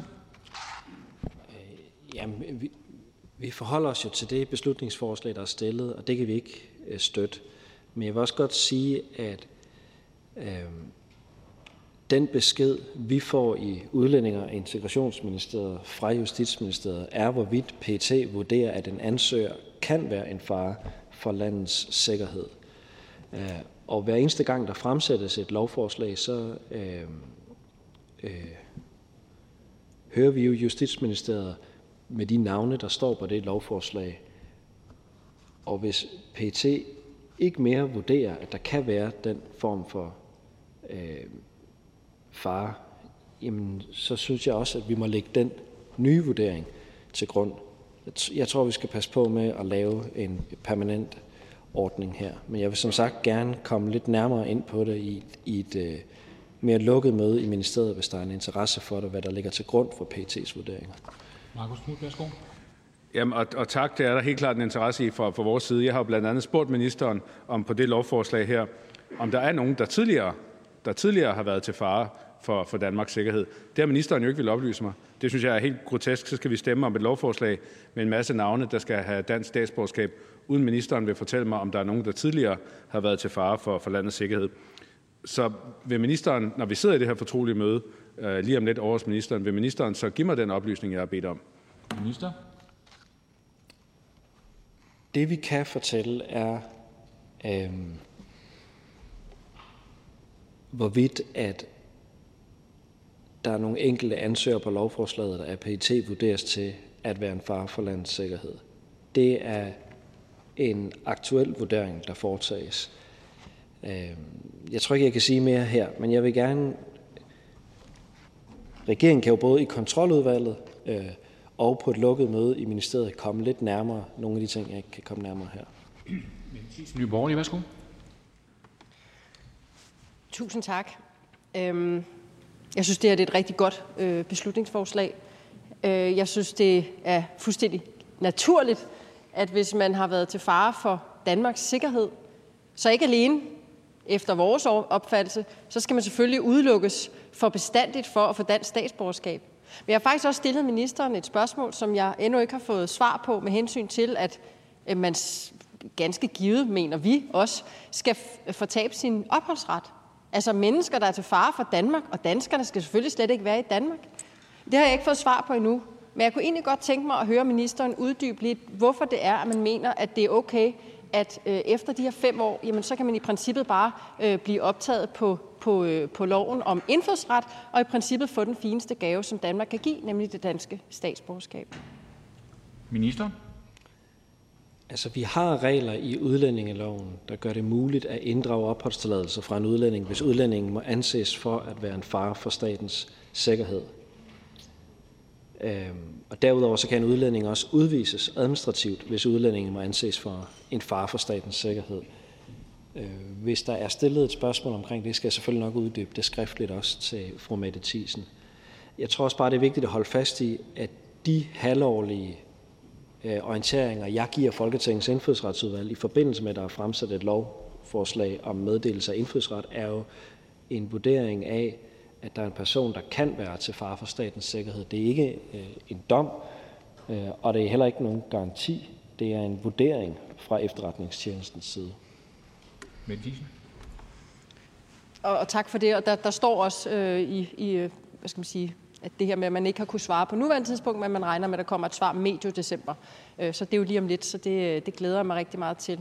Øhm, men, men, og, og jeg synes i øvrigt, øh, jeg synes jo, det er positivt, at ministeren øh, åbner for, at, øh, at de her mennesker, der er til fare for Danmark, selvfølgelig slet ikke skal være i Danmark. Øh, det kan jeg kun glæde mig over.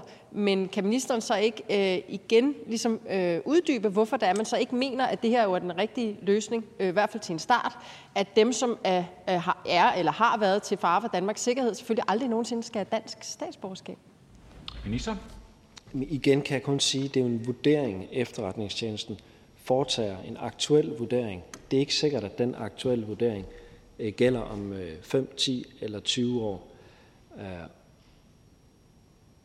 ja. Der er ikke flere korte bemærkninger, så vi siger tak til ministeren. Og kan herefter gå i gang med ordførerrunden. Først er det hr. Lars Aslan Rasmussen.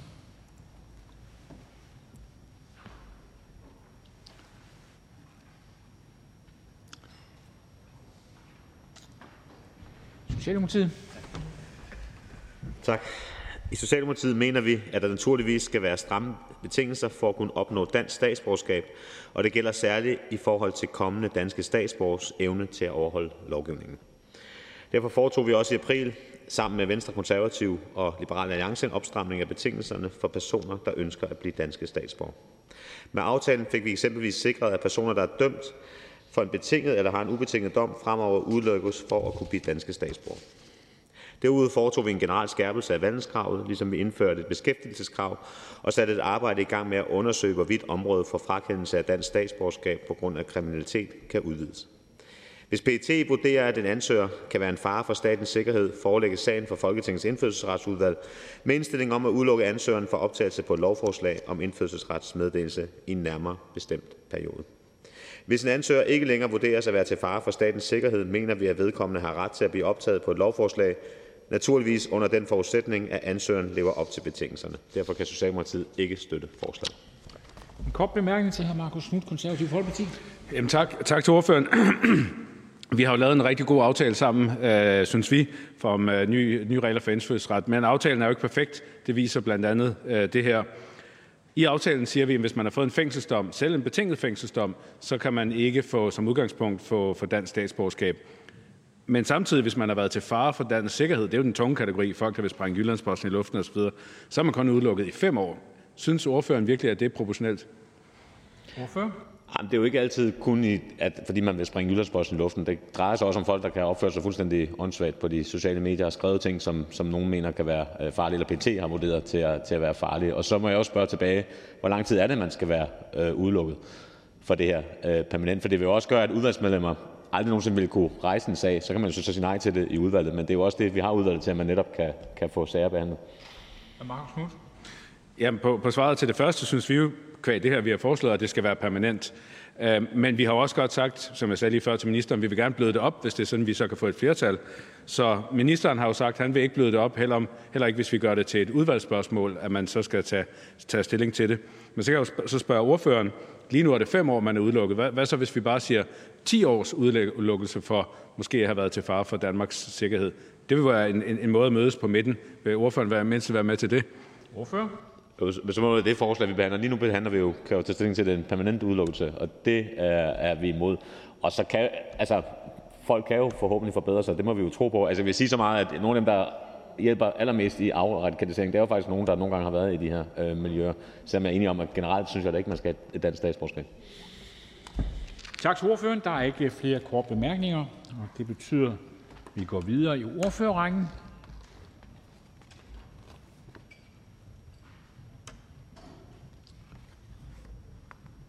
Hr. Morten Dahlin, Venstre. Tak for det, øh, formand. Det danske statsborgerskab det er noget helt øh, særligt.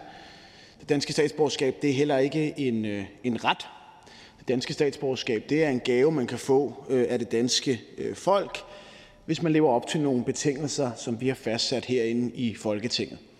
Det er betingelser som, at man bidrager positivt til det danske samfund gennem at forsørge sig selv, at man taler øh, dansk, at man holder sig på den rigtige side af øh, loven, og naturligvis også, at man ikke er til øh, fare for statens sikkerhed.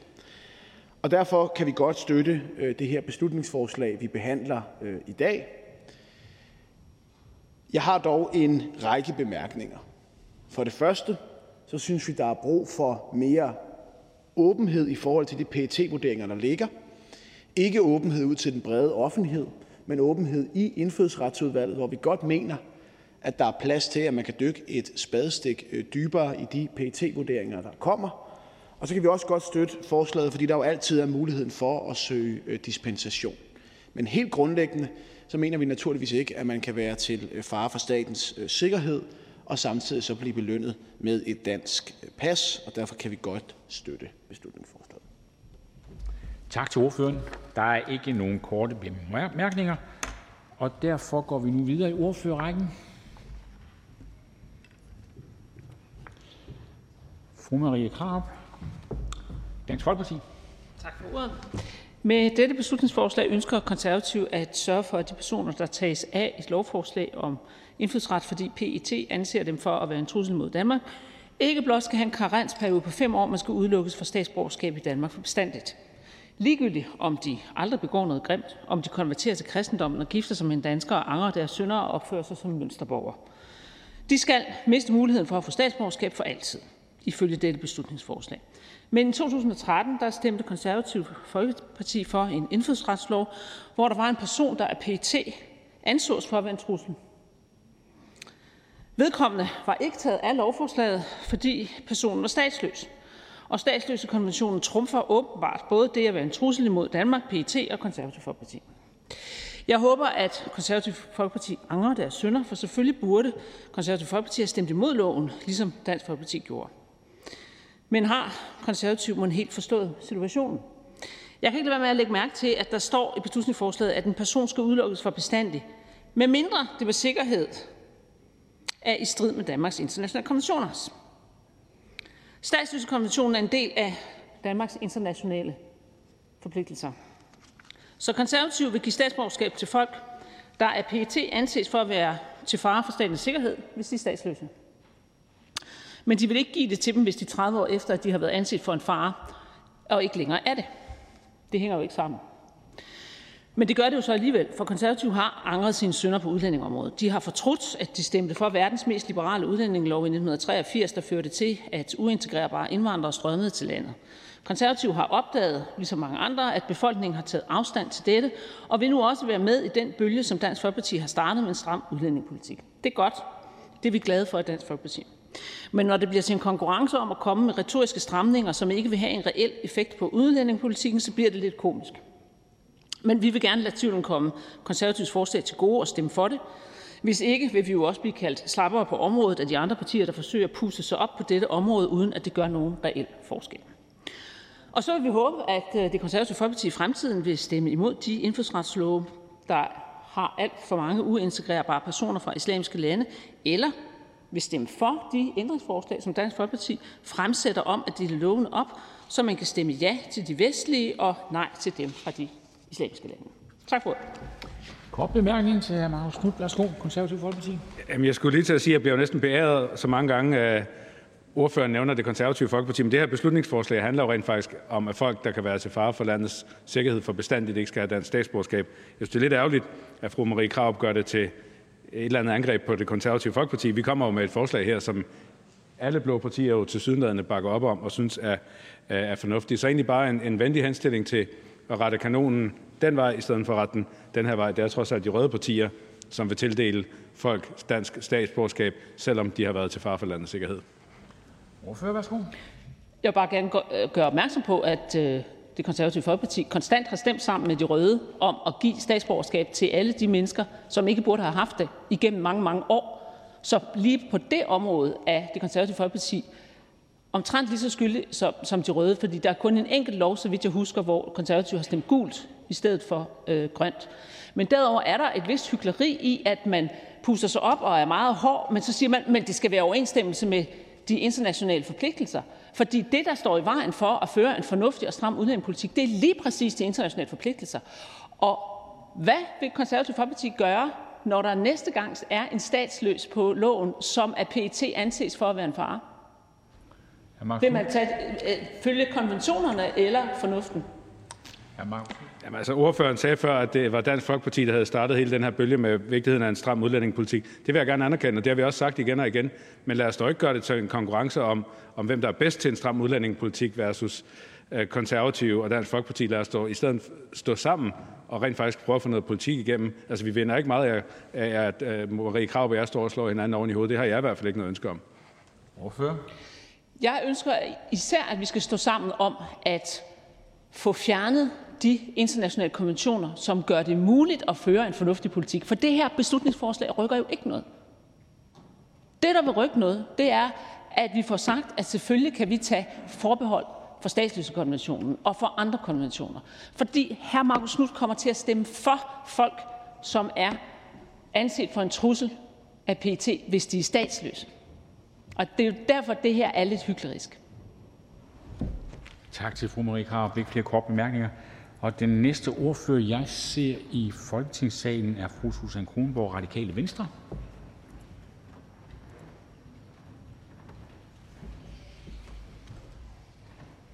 Tak for ordet, formand.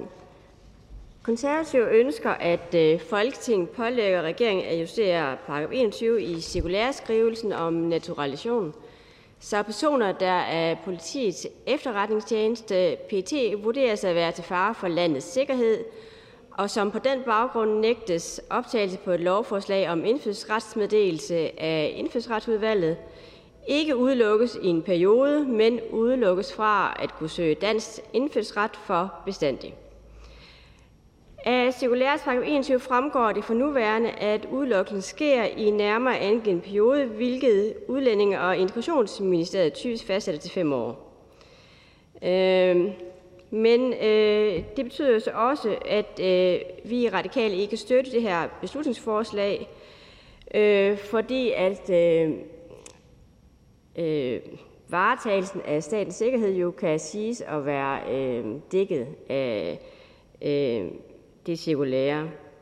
I statsborgerskabssager, hvor politiets efterretningstjeneste vurderer, at en ansøger kan være til fare for landets sikkerhed, er retssikkerheden øh, i øvrigt meget ringe, skal jeg bemærke. Øh, når der gives afslag, modtager ansøgeren ikke nogen begrundelse, og ansøgerne har ingen klageadgang eller ret til agtindsigt.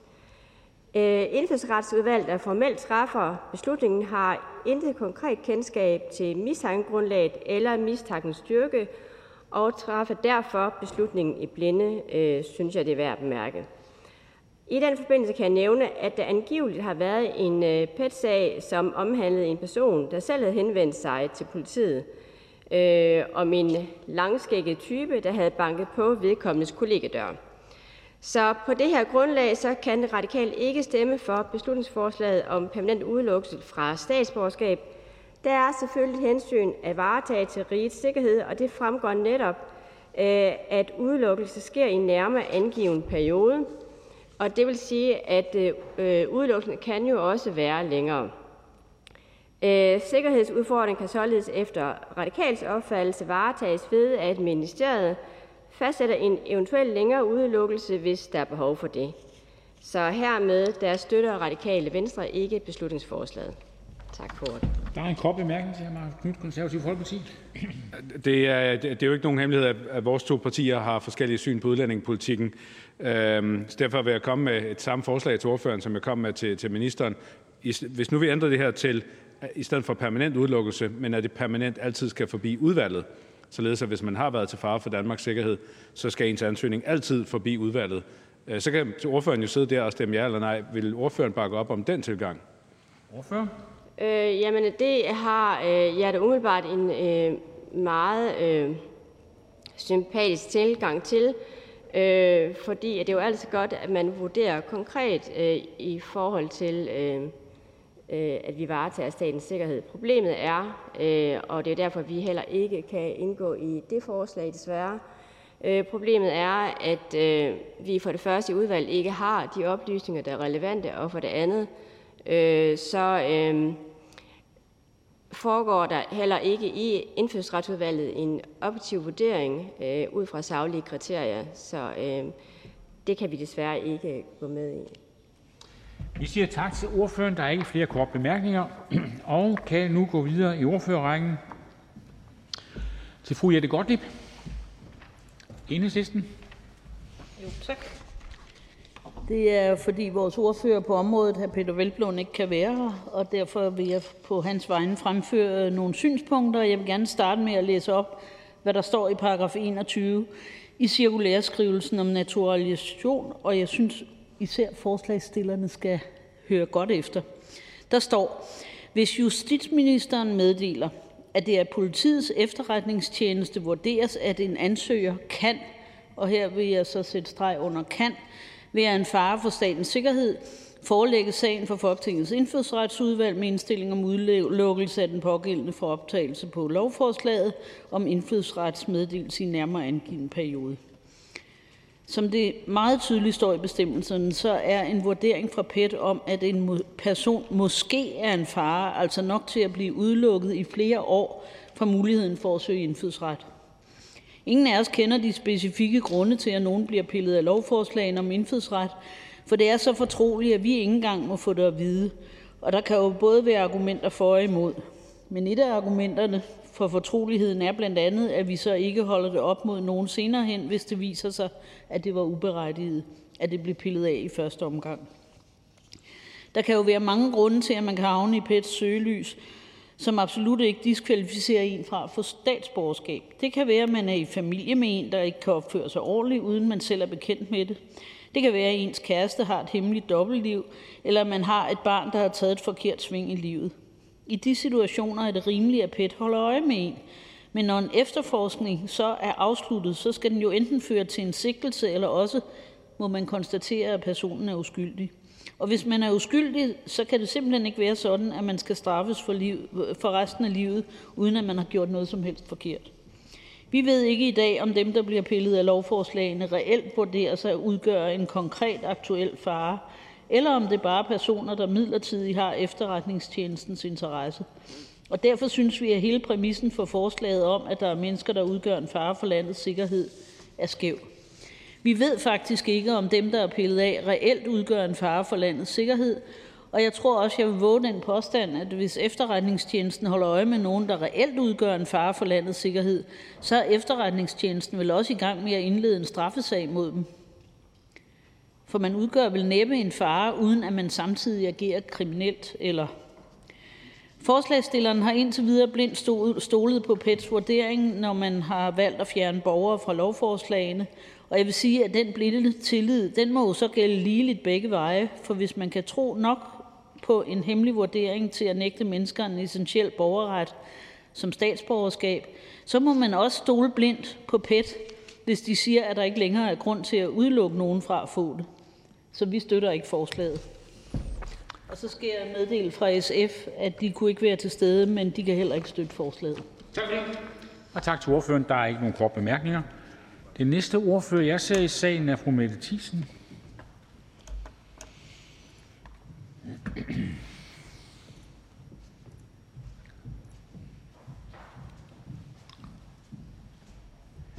Nye Borgerlige.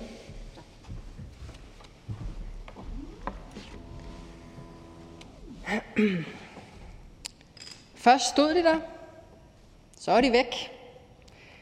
Nogle navne de slettes på den liste over godkendte ansøgere til dansk statsborgerskab, som vi jævnligt behandler her i Folketinget. Jeg ved ikke præcist, hvorfor navnene er slettet, og jeg må ikke sige, hvor mange det er, eller hvilke lande de kommer fra, hvilken fare de udgør, eller hvem det er, for det er belagt med fortrolighed. Det er politiets efterretningstjeneste, der har ansvaret for at sørge for, at navnene over de her godkendte ansøgere bliver fjernet, når det vurderes, at de udgør en så stor sikkerhedsrisiko, at de ikke skal have lov at få dansk statsborgerskab. Og det har jeg i øvrigt stillet et spørgsmål om til ministeren. For det er selvfølgelig klart, at mennesker, der er til fare for Danmark, de skal ikke bare udelukkes for statsborgerskab.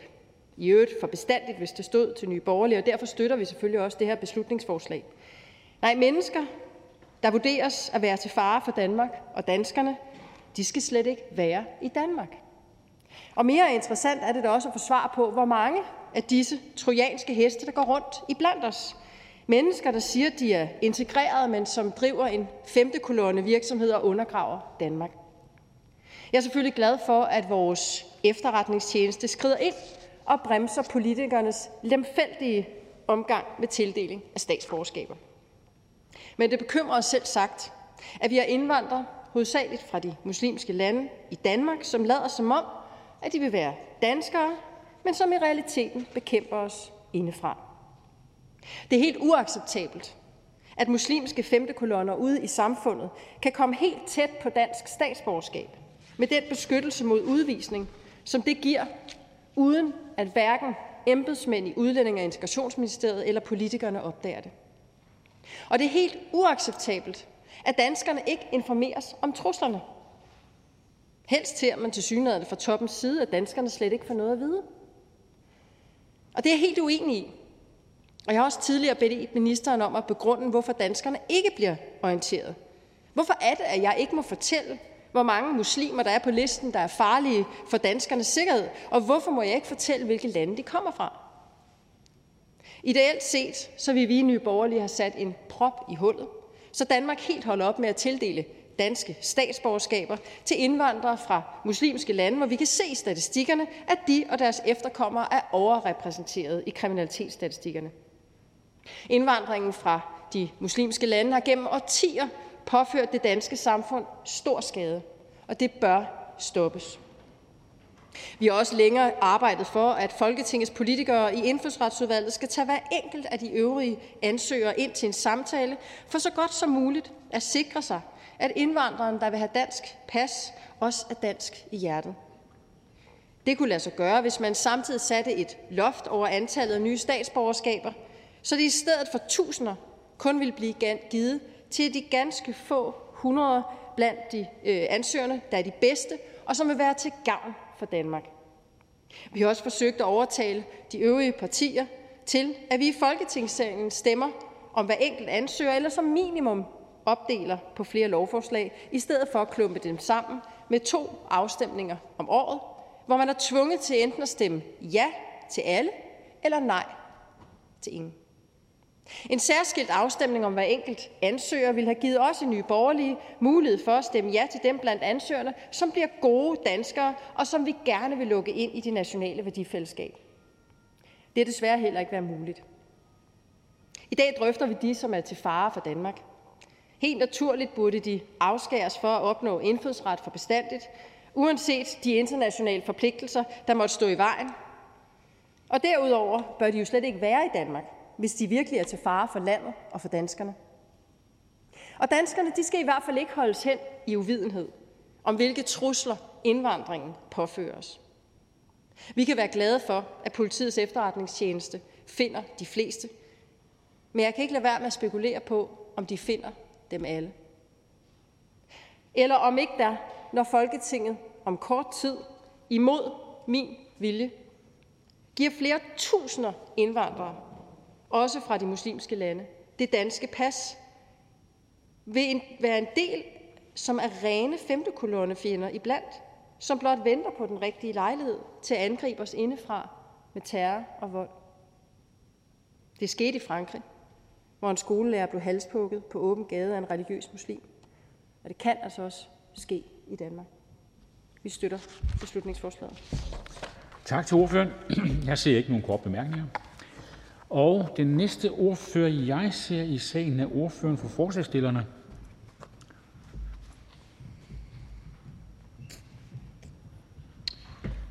Hr. Markus Knudt, Konservativ Folkeparti. Tak, hr. formand. Hos det konservative Folkeparti mener vi, at kriminelle ikke skal have dansk statsborgerskab. Derfor er vi også rigtig glade for den nye aftale, som vi har lavet med regeringen.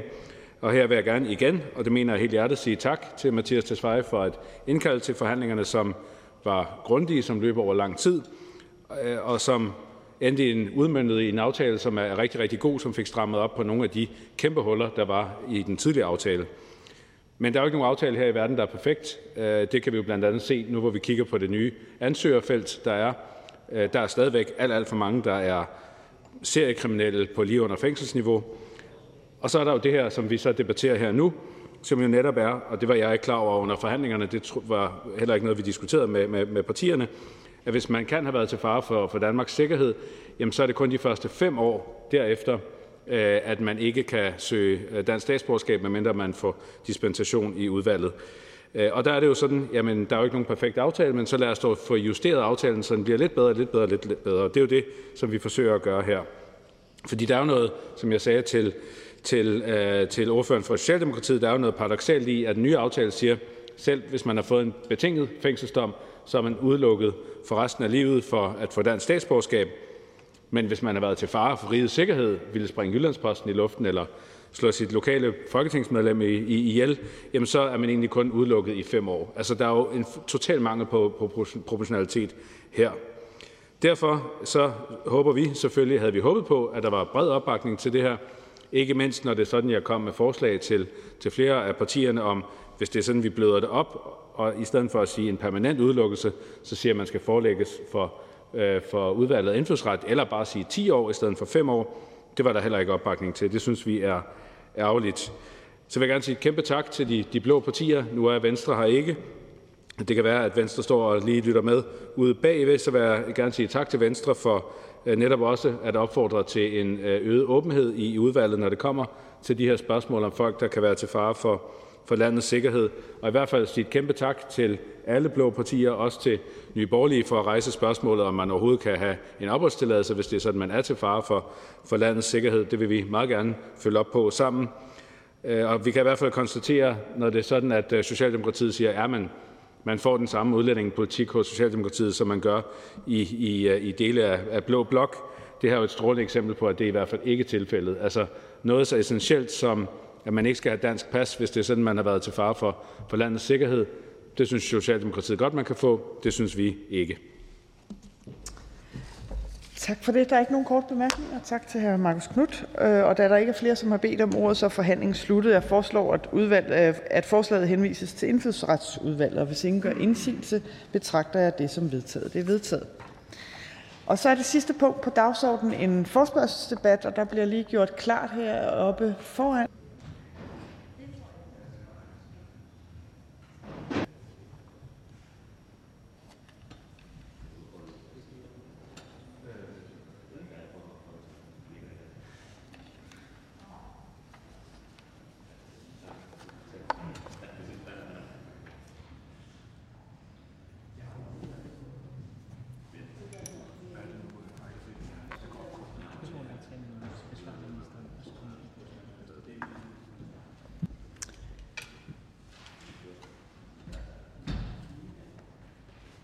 Så ser det ud som om, at der er ved at være styr på pladserne heroppe foran. Så det sidste punkt på dagsordenen er forspørgsel nummer F 14, forspørgsel til udlændinge- og integrationsministeren om indfødsretslovforslag af hr. Marcus Knuth og hr. Niels Flemming øh, Hansen fra Konservativ Folkeparti.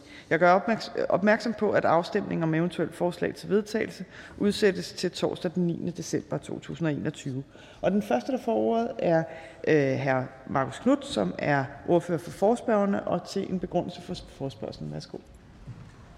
Mange tak, formand. Jeg skal gøre det her kort. Jeg er faktisk rigtig, rigtig ærgerlig over, at vi overhovedet skal være her i dag til, til den her debat. Fordi debatten handler jo i bund og grund om, at ministeren ikke vil arbejde med indfødsretsudvalget og svare på nogle af de meget relevante spørgsmål, som blandt andet jeg og andre har, har stillet ministeren. Især fordi her, det her område er så vigtigt. Altså dansk indfødsret, dansk statsborgerskab bliver givet ved lov af Folketinget. Det står i, i grundloven. Og det er jo lidt svært for, for øh, Folketinget på et oplyst grundlag at tildele øh, dansk statsborgerskab, hvis det er sådan, at ministeren ikke vil komme med, med svar på de forholdsvis simple og lige til spørgsmål, som vi har stillet om, om nogle af, øh, af ansøgerne. Så ja, jeg er ked af, at vi skal være her. Jeg håber, at, øh, øh, at vores debat vil få ministeren på lidt bedre tanker. Vi har, det har jeg gentaget mange gange, ønsker ikke en eller anden krig med ministeren på, på det her område. Vi ønsker egentlig bare, at, at Folketinget på et oplyst grundlag kan tildele dansk statsborgerskab ved lov, og det kan vi altså kun på et oplyst gøre ordentligt, hvis ministeren vil arbejde med udvalget. Tak. Tak til hr. Marcus Knuth. Og så er det udlændinge- og integrationsministeren for en besvarelse af forspørgselen.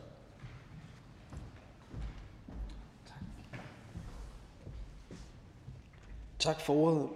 Det konservative Folkeparti ønsker med den anmeldte forspørgsel, at øh, jeg skal redegøre for, hvorfor jeg finder det rimeligt og udtryk for god skik at afvise at give indsigt i relevant information om et lovforslag på Udlændinge- og Integrationsministeriets område vedrørende tildeling af dansk statsborgerskab, og hvordan det ikke er i strid med hensigten bag grundlovens paragraf 44.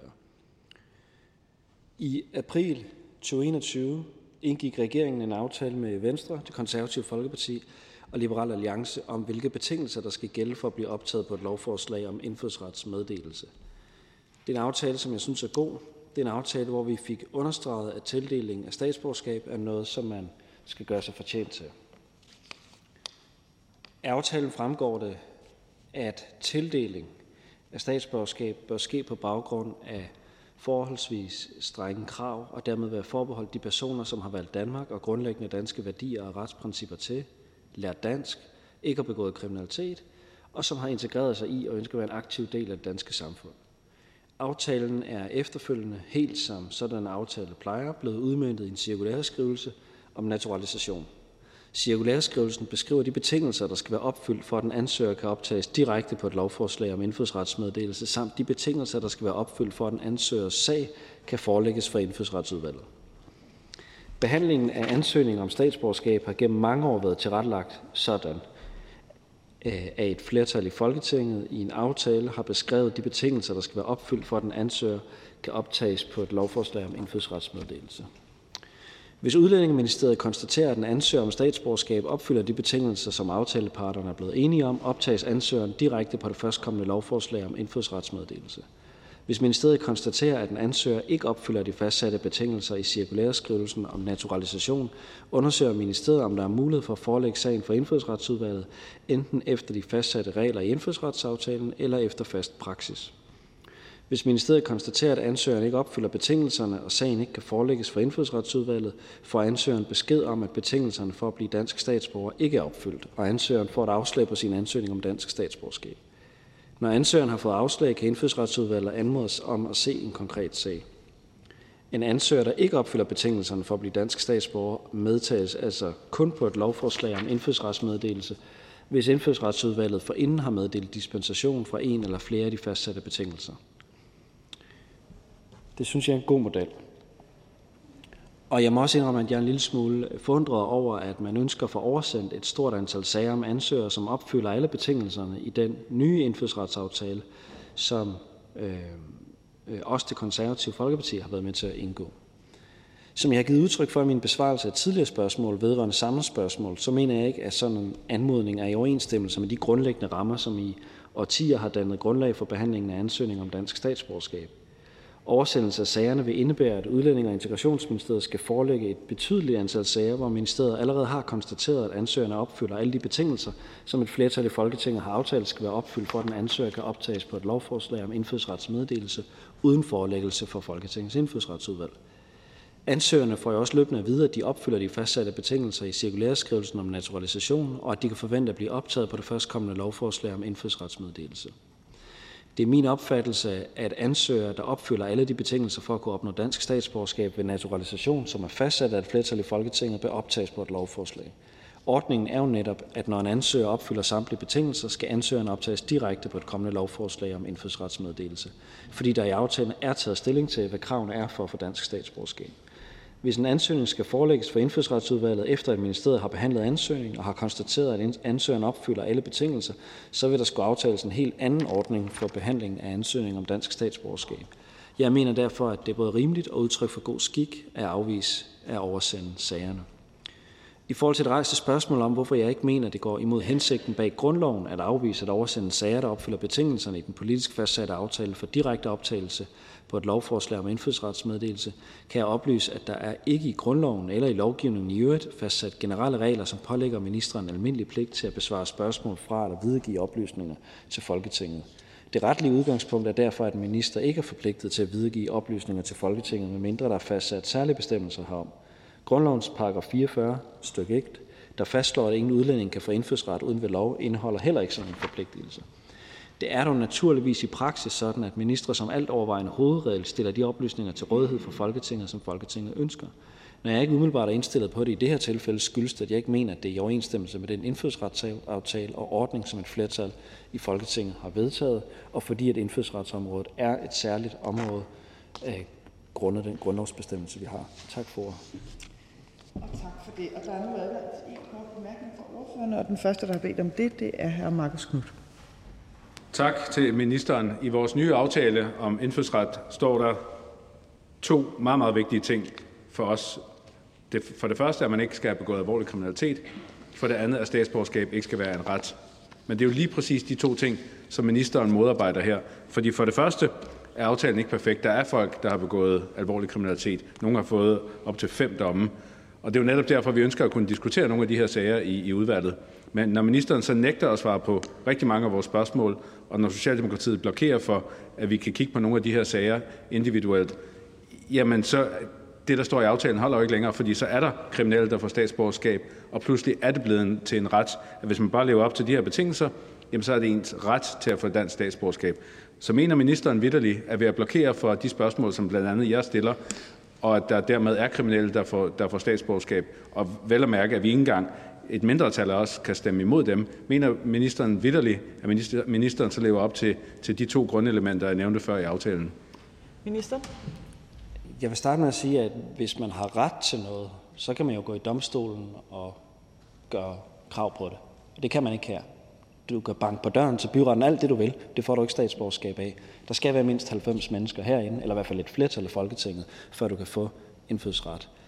Øh, så er det rigtigt, at så har vi jo lagt en tærskel for, øh, hvor alvorlig kriminalitet man skal have begået for at være permanent udelukket fra statsborgerskab. Men den tærskel synes jeg jo, at et flertal af Folketinget har diskuteret. Vi har fastsat den tærskel. Vi har sagt, at det er betinget og ubetinget fængselsstraf. Og det betyder også, at man kan godt være dømt for noget andet, og for eksempel have fået en bøde, og alligevel, formentlig når der er gået nogle år, så får statsborgerskab. Men det har vi jo forholdt os til politisk, og det, jeg synes, vi har lagt et fint snit, og derfor mener jeg også, det er fuldstændig inden for rammerne af den aftale, vi har lavet, og den tradition, der er på det her område, at det, som Folketingets indfødsretsudvalg forholder sig til, det er dispensationer for folk, der ikke lever op til, eller dispensationer fra nogle af de betingelser, der stilles. Tak. Og så er det fru Marie Krav. Ministeren ønsker ikke at oversende alle sager, øh, ikke, i hvert fald ikke de sager, der falder ind under cirkulæret. Sådan forstår jeg ministerens svar. Men vil ministeren acceptere, at ordførerne øh, på anmodning kan komme over og se enkeltsager i øh, indfødsretskontoret, og på den måde få indblik, et dybere indblik i sagerne, som selvfølgelig er fortrolige, men hvis man øh, kommer og ser dem enkeltvis øh, på anmodning, vil ministeren være øh, åben for det? Minister? Øh, det er ikke noget, jeg har foldt mig til før, må jeg indrømme. Øh, så det er i hvert fald ikke noget, jeg kan stå her nu og sige ja til. Tak. Så er det fru Susan Kronborg.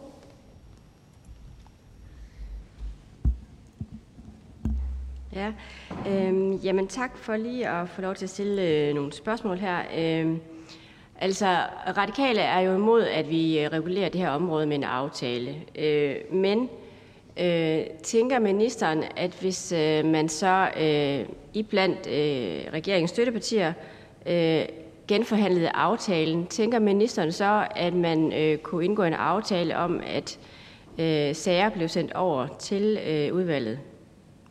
Minister? Jeg har svært ved at se, at, at man inden for den grundlovsbestemmelse, vi nu engang har, kan have et bedre system, end at Øh, et flertal af Folketinget på forhånd fastsætter, hvilke betingelser, der skal være opfyldt for at få sit navn på et lovforslag. For alternativet er jo, at man skal have individuel sagsbehandling i Folketinget af hver enkelt ansøger. Det er jo også et legitimt nok politisk standpunkt. Det er bare et ret omfattende maskineri at sætte i gang øh, i Folketinget, og det vil også betyde, vil jeg mene, at der vil være noget Øh, vilkårlighed. Det kan man sige, sådan er politiske beslutninger, men der vil være mere vilkårlighed, end der er i de eksisterende systemer. Jeg synes trods alt, at vi inden for rammerne af den grundlovsbestemmelse, vi har, har et, sådan et rimelig fornuftigt system oparbejdet igennem flere årtier. Tak for det. Der er ikke flere korte bemærkninger til ministeren. Og så går vi i gang med øh, forhandlingen og de almindelige regler for korte bemærkninger. Øh, og den første, der får ordet, det er ordføreren for forspørgerne, hr. Markus Knudt fra det konservative Folkeparti.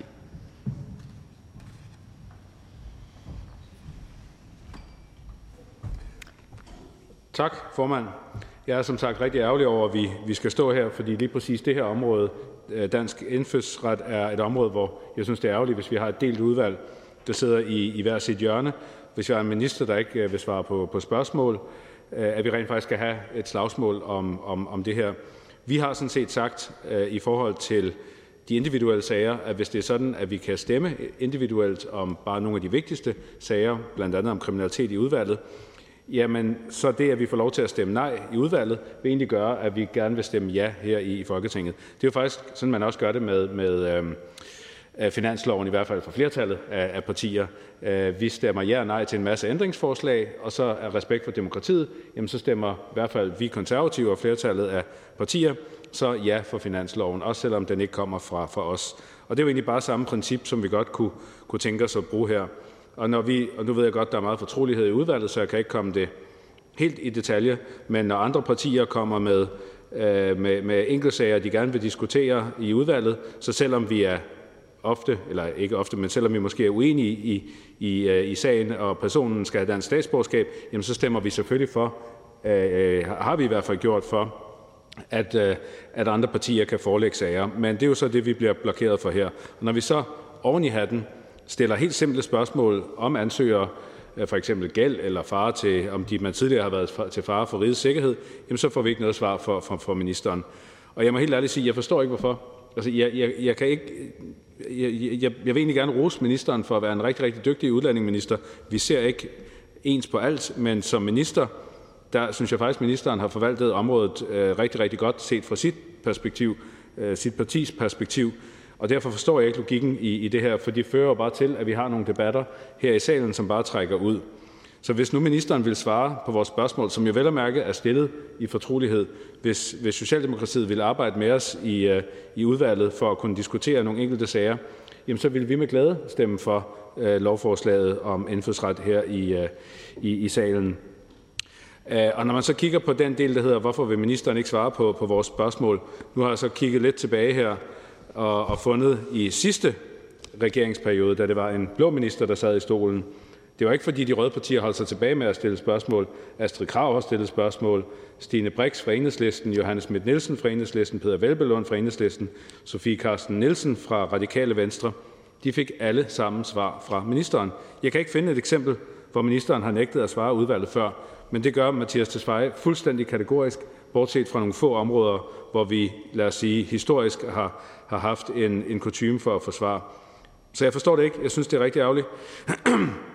Til gengæld så er jeg utrolig glad for, øh, at, at vi blå partier, øh, i hvert fald os, der sidder her, øh, måske ikke med kristendemokraterne, men de sidder jo så heller ikke i udvalget, at vi blå partier står helt samlet på det her.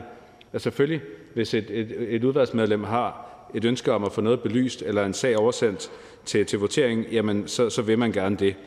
Øh, og der er vi jo, hvis man må være lidt, lidt, lidt, lidt positiv, i, øh, historisk i den situation, at på et eller andet tidspunkt håber jeg, at der kommer en blå regering igen, og så ved vi i hvert fald godt, hvordan vores fælles tilgang til det her vil være. Så hvis jeg må læse op af den fælles vedtagelsestekst, der er fra de blå partier. Folketinget konstaterer, at Folketinget ikke på et oplyst grundlag kan lovgive om tildelingen af dansk statsborgerskab, som grundloven ellers foreskriver, hvis udlændinger og øh, integrationsministeren nægter Folketingets indfødsretsudvalg udvalg adgang til relevante oplysninger om personer på lovforslaget vedrørende indfødsretsmeddelelse. Lovforslaget pålægger derfor udlændinge- og integrationsministeren at oversende alle relevante og tilgængelige informationer om aktuelle ansøgere, der har søgt dansk indfødsret, til Indfødsretsudvalget ved efterspørgsel fra et eller flere af udvalgets medlemmer. Tak. Tak for det. Og øh, forslaget til vedtagelsestekst vil indgå i de videre forhandlinger. Og der er en kort bemærkning her, Lars Aslan Rasmussen. Værsgo. Det er bare, øh, man, man ved jo ikke, hvad, om der kommer en borgerlig regering, guderne forbyde det, øh, efter, efter, efter næste valg. Men så er det jo ret sandsynligt, at det kunne være en venstre eller konservativ, der var minister. Vil ordføreren så garantere mig, hvis jeg sad og gerne ville have en liste over alle marokkanere, som stod på det her lovforslag, for det havde jeg lyst til at se, så ville jeg simpelthen få dem tilset. Altså folk, der har opfyldt alle betingelserne, står på lovforslag, så kunne jeg ud fra min personlige grunde sidde og pille dem fra og sige, dem vil jeg godt have op i udvalget. Altså folk, som har opfyldt betingelserne, ikke hvor der er tvivlstilfælde. Vi snakker om folk, som, som, som har, har gjort alt det, man skal, står på et lovforslag, så vil jeg simpelthen kunne se dem ud fra, hvad jeg sådan, synes som ordfører var, var relevant. Vi har et synspunkt, at i det grundloven siger, at det er Folketinget, der ved lov skal, øh, skal lovgive om, hvem der skal have dansk statsborgerskab, så skal Folketinget selvfølgelig have flest mulige tilgængelige oplysninger. Og det er jo derfor, jeg egentlig bad om at få alle sager oversendt til at begynde med, eller også var det alle, ikke EU-sager, tror jeg det var. Øh, så, så vores tilgang fra konservativ side vil være, at alle de sager, alle de personer, der søger dansk statsborgerskab, jamen der skal alle i udvalget kunne øh, få indblik i en eller alle sager, hvis man har et ønske om det. Hr. Lars Aslan Rasmussen. Partier, ikke, ikke Markus Sunds parti, som mener, at alle, som kommer fra Mellemøsten, uanset hvad, aldrig kan få et dansk statsborgerskab, så ville ordføreren synes, det var fair nok, at man simpelthen sad og sagde, jeg vil gerne have et liste over alle, der har den her tro, det skal ministeren øh, sende over, fordi det er jo det, der også kan åbne op for det her. Vi snakker ikke om, fordi det vi behandler i indfødsretsudvalget, det er jo, hvor der er tvivlstilfælde, nogen der har fået en bøde, nogen der er ordblind, nogen der har været for lang tid i udlandet, og kan de få en dispensation. Det her, det er jo folk, der har opfyldt betingelserne som hr. Marcus Knudt så vil give mulighed for at få tilbage i udvalget igen. Altså, er der slet ikke noget, hvor, hvor, hvor ordføreren mener, at det er simpelthen for usagligt at, at få tilbage? Jamen, og, og det er et rigtig godt spørgsmål. Jeg mener helt konkret, at vi skal have lov til i udvalget at stille spørgsmål, alle de spørgsmål, vi vil, inden loven om indfødsretsmeddelelse bliver sat i salen, således at det ikke er sådan, at man skal til at pille folk af lovforslaget bagefter, men at vi kan have debatten inden, således at hvis der er nogen, et flertal i udvalget, ikke mener, at der skal have dansk statsborgerskab, så kan de blive taget af lovforslaget, inden det bliver fremsat. Øh, og hvorvidt det skal være, altså jeg tror ikke, man, man kan gøre det op i religion, men vi mener jo bare, at alle sager skal være tilgængelige, og så kan ordføreren, uafhængig afhængig af hvilket parti man kommer fra, kigge på de sager, en eller alle, eller et tal derimellem, som man har lyst til, og bede om at få dem forelagt i udvalget. Så er det fru øh, Marie Krav. Tak. Som jeg forstår ordføreren, så vil ordføreren gerne have alle sager over. Det vil vi også gerne, for vi vil gerne have individuel behandling Enig. i Folketinget af alle sager.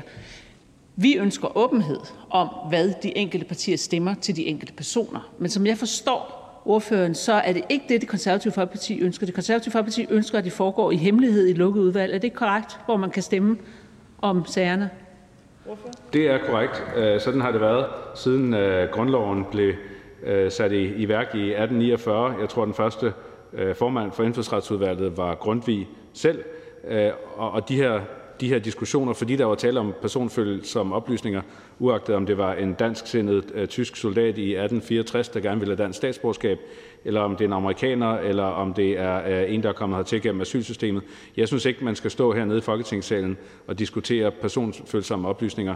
Det skal man gøre i udvalget, og sådan har det været ja, øh, de sidste 170 år, og sådan synes jeg fremadrettet, det skal være. Det vil være, som jeg forstår det, et fuldstændig nybrud med den måde, vi har behandlet ansøgere om dansk statsborgerskab ikke at gøre det i udvalget af hensyn til folks øh, personlige forhold, men pludselig at skulle gøre det her i Folketingssalen. Fru Marie Krav. Det, men det er så bare ikke rigtigt. For hvis man læser de øh, tidlige forhandlinger, så taler man lige præcis om enkeltpersoner. Så, så, så det har der faktisk været en tradition for. Og det er vel også det eneste rigtige, når det er en politisk beslutning. Jeg synes, det er et dårligt eksempel øh, Øh, i forhold til andre sager at sige, at vi skal træffe beslutningerne i dyb hemmelighed og ikke argumentere for det ene og for det andet. Det er da langt bedre, at borgerne ved, hvad de får, når de stemmer på det ene parti og på det andet parti. Og Konservative Folkeparti har jo stemt for alle indfødsretslove i, i, i mange, mange år, så ville det være skønt, hvis de så kunne se, at nu begynder de måske at stemme imod nogen. Jamen, altså, hvis, hvis jeg må gøre det lidt, lidt, lidt karikeret. Jeg tror, at ånden i, i grundloven har jo været, at øh, lad os sige, der er en fra Marie Kraups øh, lokalområde, der søger dansk statsborgerskab, så kan Marie Kravup i udvalget sige, at han er en god borger, og han går på arbejde hver dag. Og så er der en anden, der søger så kan Marie Krav sige, at ham kender vi dernede. Han, han sidder nede på baren hver uge, og han tæver konen og tæver børnene. Og det er jo ikke en diskussion, man har lyst til at have her om, om, om mennesker i Folketingssalen. Det har man da i udvalget. Så vi holder fast i, at de her meget personfølsomme diskussioner, de skal altså foregå i udvalget. Tak for det. Og der er ikke flere korte bemærkninger. Og så skal jeg minde om, at der er et herre og et fru øh, foran øh, navnene her i Folketingssalen, og at ministeren udtales med sin titel og ikke med sit navn. Modtaget. Og så er vi nået til den næste ordfører, som er Venstres ordfører. Det er Socialdemokratiet. Nej, ja, det er rigtigt. Det er, fordi jeg har siddet. Undskyld. Den første ordfører er fra Socialdemokratiet.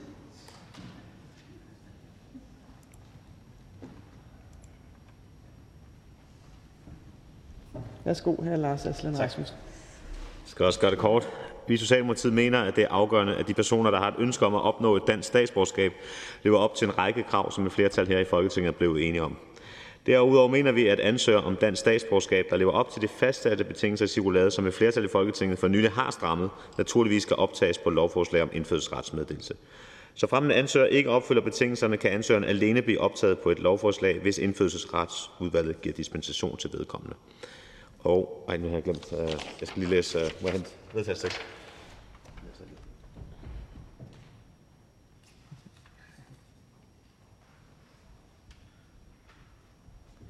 Beklager. Og jeg vil derfor læse øh, Socialdemokratiets forslag til vedtagelsestekst op. Folketinget konstaterer, at der har været fast praksis i mange år, at flertal i Folketinget i en politisk aftale har beskrevet de betingelser, der skal være opfyldt for, at en ansøger kan optages direkte på et lovforslag om indfødselsret, og sådan sager således ikke forelægges for indfødselsretsudvalget. Folketinget konstaterer endvidere, at udlænding- og integrationsministeren ikke er retligt forpligtet til at oversende sager, hvor ansøgeren opfylder betingelserne for at blive optaget på lov på lovforslaget om indfødselsretsmeddelelse til indfødselsretsudvalget. Folketinget noterer sig, at regeringen har til hensigt at henholde sig til de grundlæggende rammer, som i årtier har dannet grundlag for behandlingen af ansøgninger om statsborgerskab, og dermed ikke påtænker at oversende sager, hvor ansøgerne opfylder de aftalte betingelser for optagelse på lovforslag om indfødselsretsmeddelelse til indfødselsretsudvalget. Tak for det. Det kan være meget praktisk, at vi sidder så tæt på. Øh, jamen, tak for det. Og for teksten, der er lige også en kort bemærkning. Ja, men der er også en kort bemærkning til ordføreren.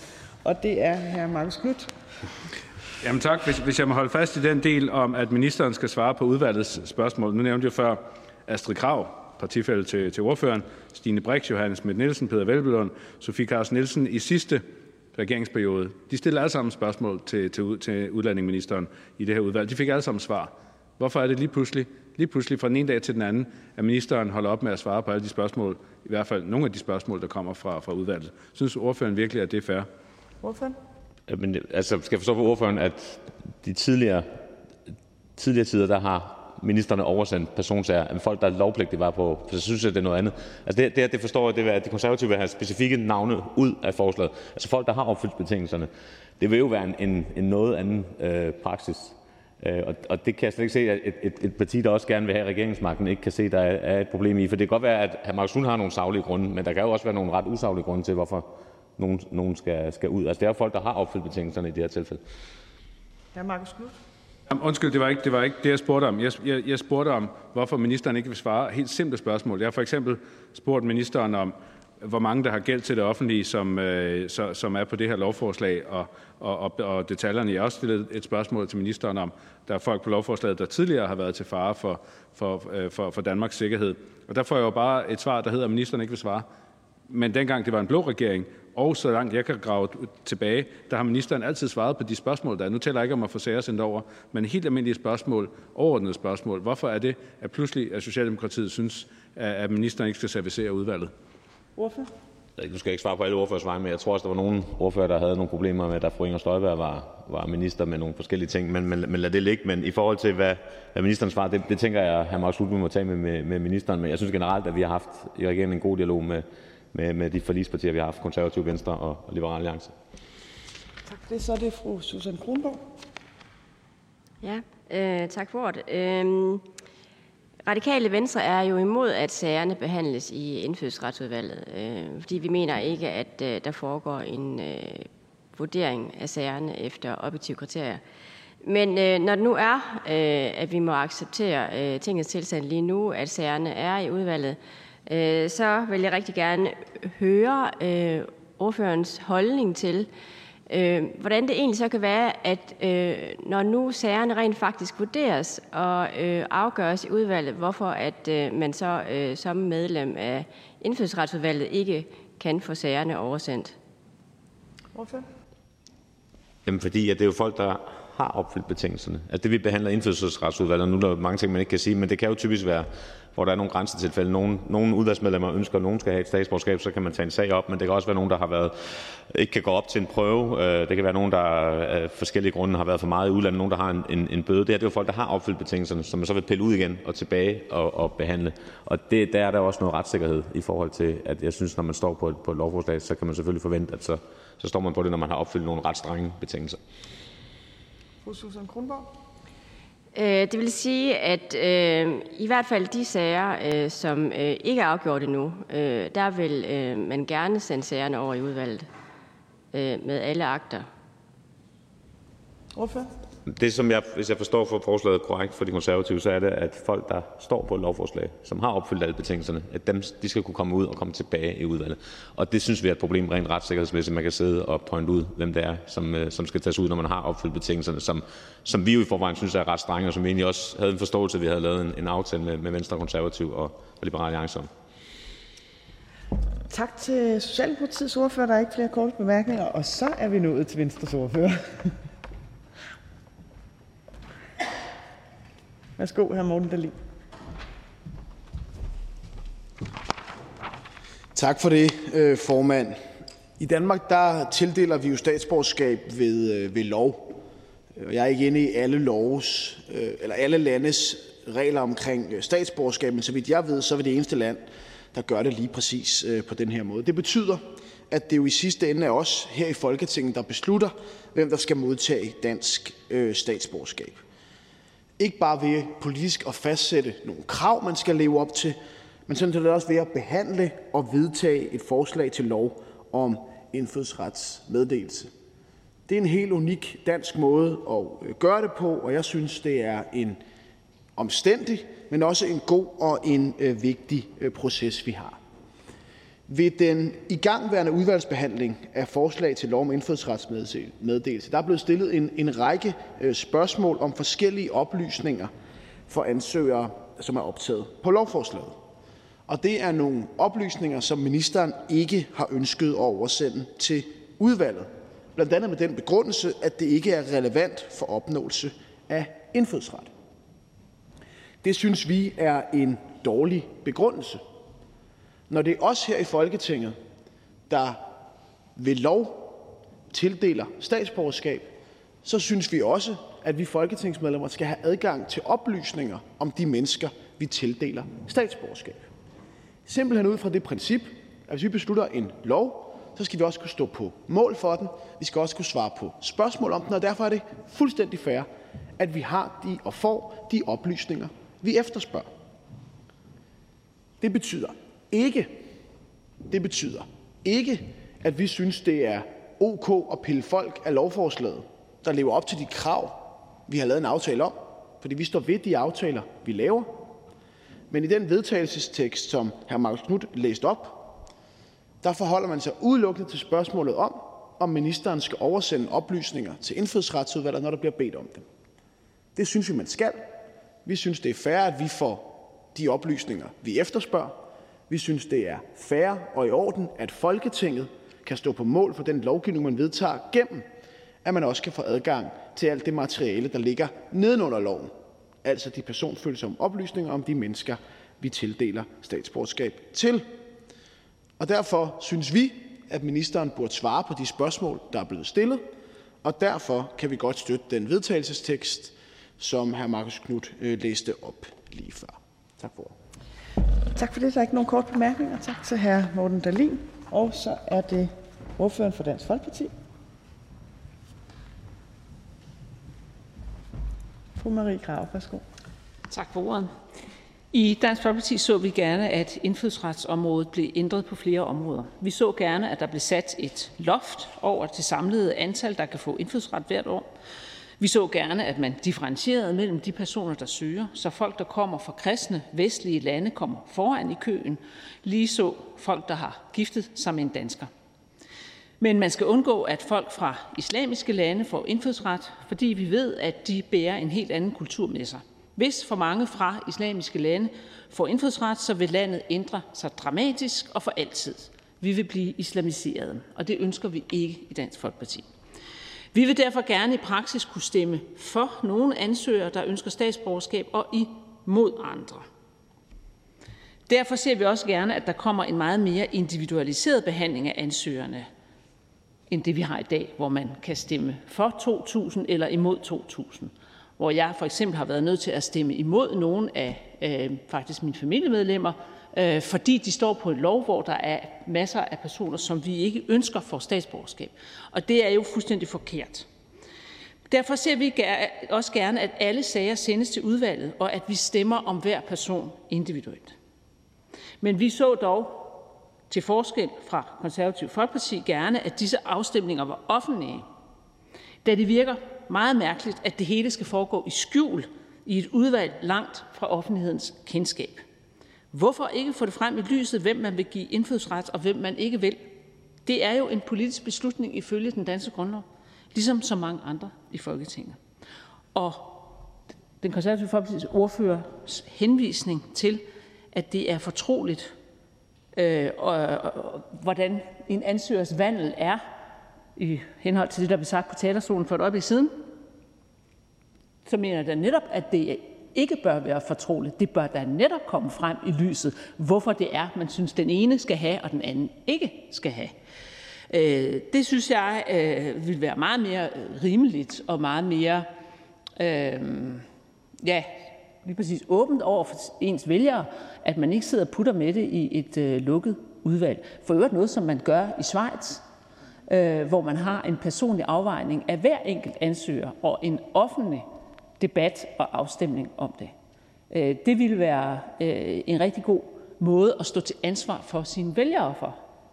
Så øh, vi ser gerne, eller vi støtter øh, vedtagelsen, som det konservative folkeparti er kommet med, men vi så meget gerne den praksis med at oversende sager udbygget til en individuel behandling og en offentlig behandling. Tak for ordet. Tak for det. Der er ikke nogen kort bemærkninger. Tak til Dansk Folkepartis ordfører. Og den næste ordfører, jeg kan se i salen, det er fra det radikale venstre. Fru Susan Kronborg, værsgo. Tak for ordet, formand.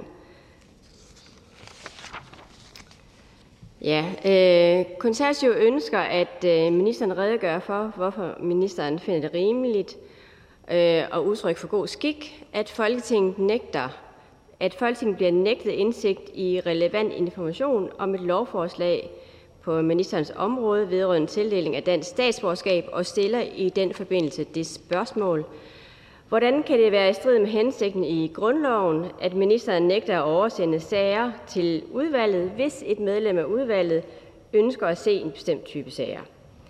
Sagt med andre ord, så ønsker konservative via udvalget at give afslag på statsborgerskab til ansøgere, som ellers opfylder betingelserne i henhold til indfødsretsaftalen og cirkulæret. Forespørgsel lægger sig op af konservatives beslutningsforslag B 41, øh, om oversendelse af sagsakter vedrørende aktuelle ansøgere om dansk indfødsret til indfødsretsudvalget. Det beslutningsforslag, skal jeg lige nævne, er trukket tilbage. Øh, konservative ønsker med andre ord, at ministeren skal oversende sagsakter om ansøger, hvis et medlem af indfødsretsudvalget beder om det. Hensigten er, at ellers godkendte ansøgere bliver givet et afslag.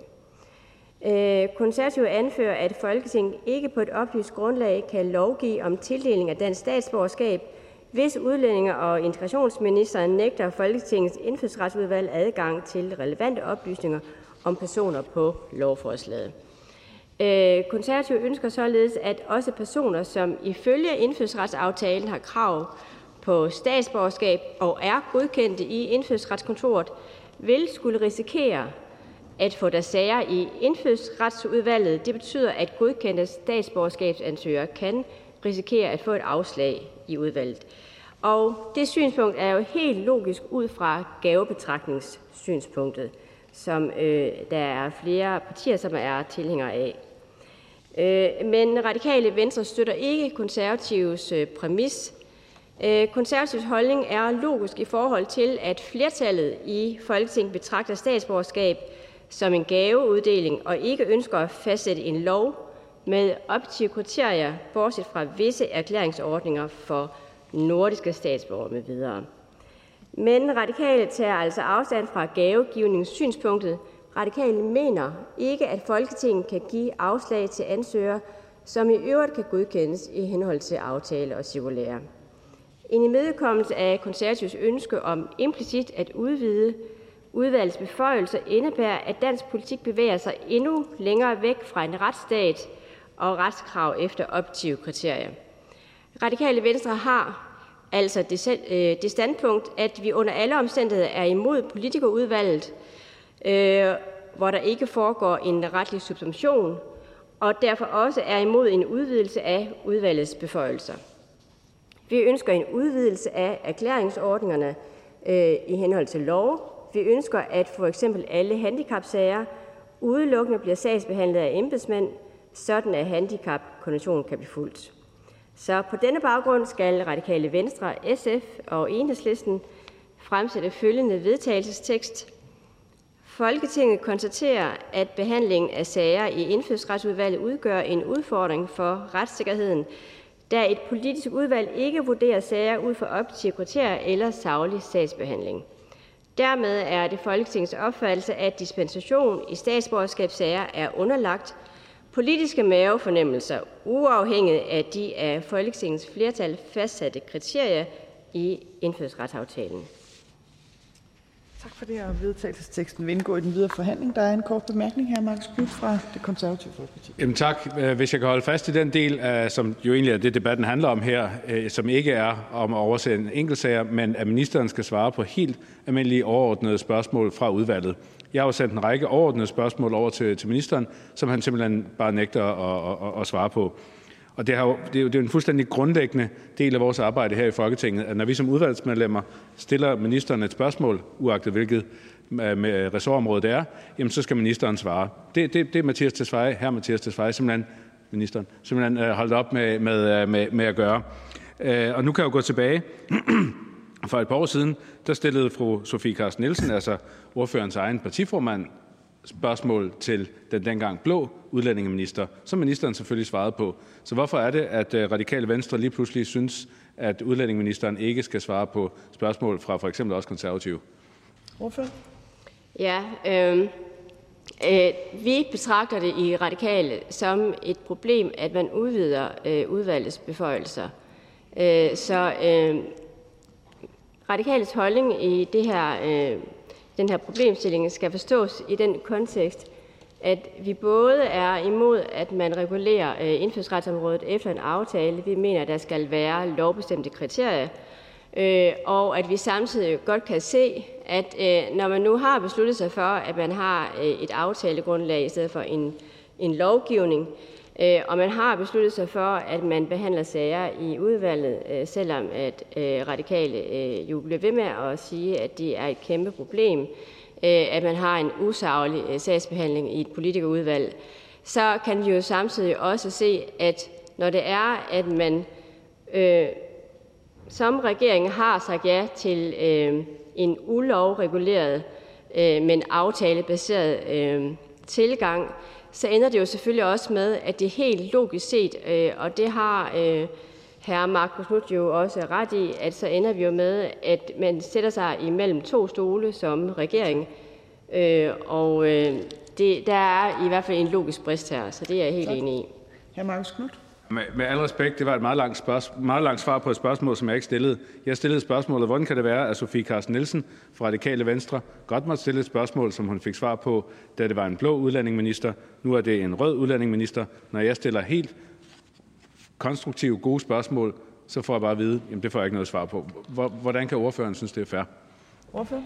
Ja, altså, øh, det har øh, hr. Markus Knudt jo øh, fuldstændig ret i, at når det er, at vi meget ulykkeligvis er endt i en situation, hvor vi har sager, der bliver behandlet i et politikerudvalg, øh, hvor man siger ja og nej helt tilfældigt, øh, øh, måske, øh, at øh, så har ordføreren jo ret i, at når vi er endt i den situation, så bliver man også nødt til at tage den logiske konsekvens, nemlig at man så svarer på de spørgsmål, der bliver stillet som minister.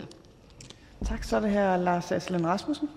Nej, det var bare det med, at det var usagligt, det der foregik i indfødsretsudvalget. Betyder det, at det, de sager, det kan jo godt at røbe for meget, radikale venstre tit bringer op, er det så usaglige kriterier, man bringer dem op i, i udvalget, eller er det vores andre stemmeafgivning, som er usaglig? Eller er det en unfair behandling, man får? Ordfører? Øh, ja, mange tak for spørgsmålet. Ja, det, det betyder det rent faktisk. øh, nej, øh, det, jeg hentyder selvfølgelig til, at øh, vi i Radikale Venstre øh, har den opfattelse, øh, at når man øh, øh, som øh, der er nogle partier, der har oplyst, at de stemmer efter religion, øh, så er det ganske rigtigt forstået, øh, øh, hr. Lars Aslan, at øh, der mener Radikale Venstre, at øh, det at stemme øh, efter, hvilken religion folk de har, øh, at der mener Radikale Venstre, at det er øh, usagligt. Hr. Lars Aslan Rasmussen. Jeg forstår, det er nogle partier herinde, som, som agerer usagligt i udvalget, og ikke, ikke regeringen og ikke radikale venstre. Er det korrekt forstået? Ordfører? Øh, Det er rigtigt forstået, at øh, jeg kan jo ikke som medlem af udvalget fortælle, øh, hvad der foregår i og med, at det er et fortroligt udva- udvalg. Men jeg kan jo i hvert fald henvise til øh, øh, det, øh, som øh, man jo som følge som medlem selv kan fortælle, øh, hvordan man stemmer og hvorfor man stemmer og hvilken begrundelse man har for at stemme. Og lige netop når det er, at man som parti går ud og fortæller, at man stemmer efter religion, så kan jeg selvfølgelig referere til det. Og det er det, jeg gør øh, lige netop nu her, hvor jeg øh, anfører, at øh, radikale venstre mener, at det, at man stemmer efter religion, øh, efter hvilken religion ansøgerne har, at det mener radikale venstre, at det er usagligt. Tak for det. Så er det fru Marie Krav. Betyder det så, at Radikale Venstre vil have ændret grundlovens bestemmelse om, at øh, Folketingets medlemmer er alene bundet af deres samvittighed? Betyder det, at Radikale Venstre vil have lavet et cirkulære for, hvordan de enkelte folketingsmedlemmer skal stemme i hver enkelt sag? Så vi får fjernet det der ubehagelige, ustyrlige demokrati, hvor folk bare lader sig styre af deres egen samvittighed og deres egen vilje. Ordfører? Øhm, ja, altså, øh, vi har jo grundlovens paragraf øh, 44, som siger, at indfødsret kan kun gives ved lov.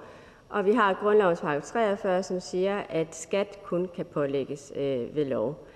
Øh, og øh, det er ganske rigtigt, som øh, fru Marie Krab der øh, øh, antyder eller nævner, øh, Øh, at øh, vi ønsker ikke øh, fra Radikale Venstre, at man eksempelvis giver et fradrag i et lukket udvalg, og hvor at man kan som medlem af udvalget stemme for, hvem der kan få et skattefradrag.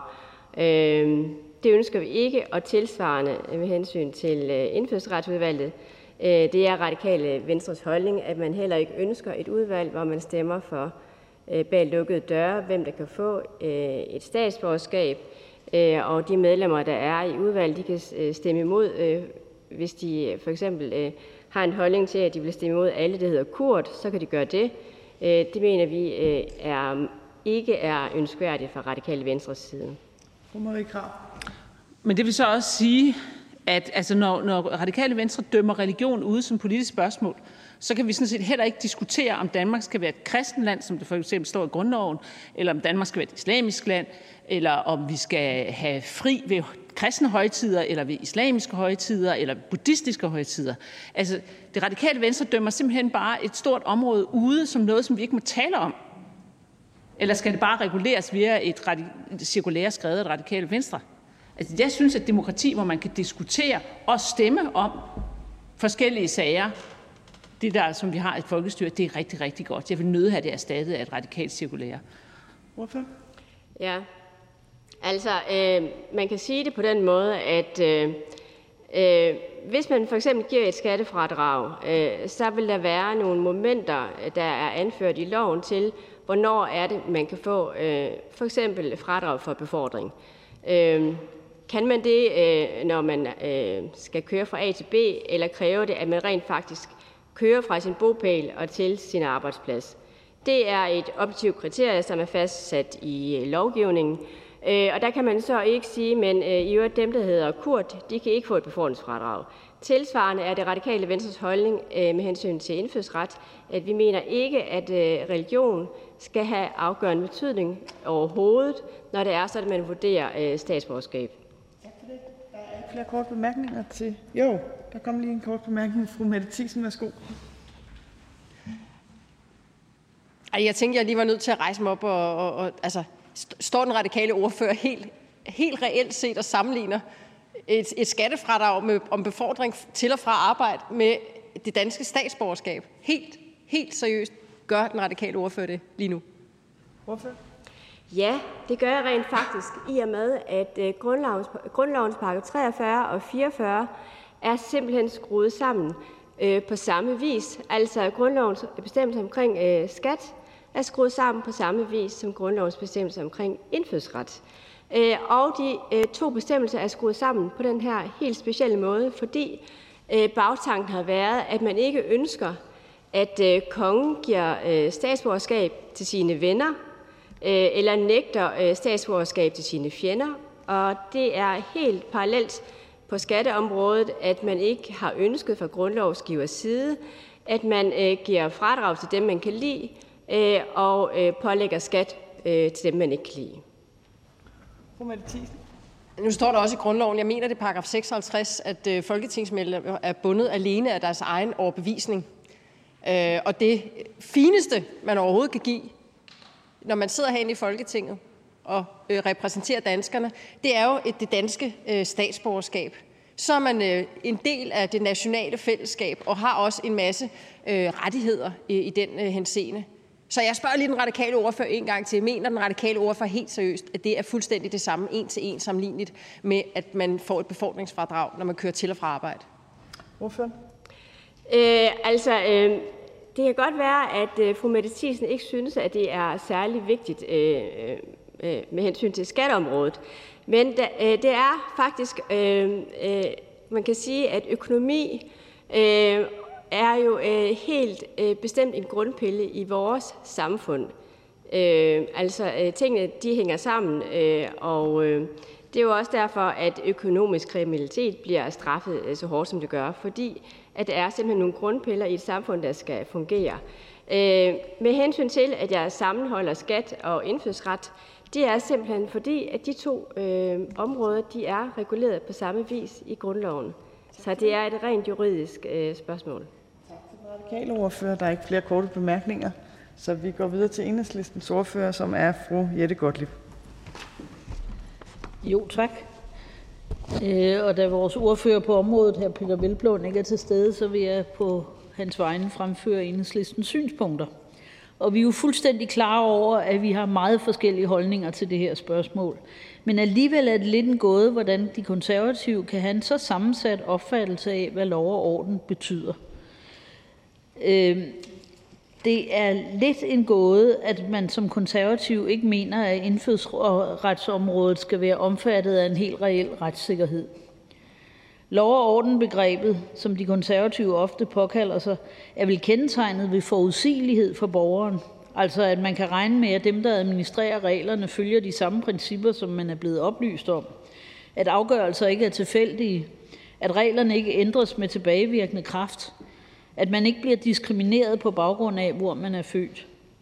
Men for de konservative er lov og orden åbenbart nærmest det modsatte. For de konservative er indfødsretsaftaler ikke bindende.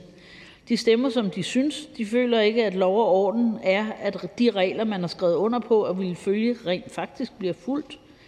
De mener ikke, at lov og orden er, at en ansøger om indfødsret, der lever op til samtlige betingelser for indfødsret, også skal have det.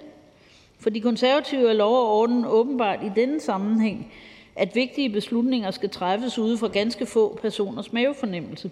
Det er lidt svært at forstå. En gang havde vi få mennesker i landet, der ikke var statsborgere. Det var altså sådan, at næsten alle, der boede i landet, var med til at forme det og kunne have de samme rettigheder i fællesskab. I dag er næsten hver tiende voksne ikke stemmeberettiget til Folketinget. Vi ser eksempler på mennesker, der er født i Danmark, og hvis forældre også er født i Danmark, men der altså som tredje generation fortsat ikke får mulighed for at blive fuldgyldige medlemmer af samfundet.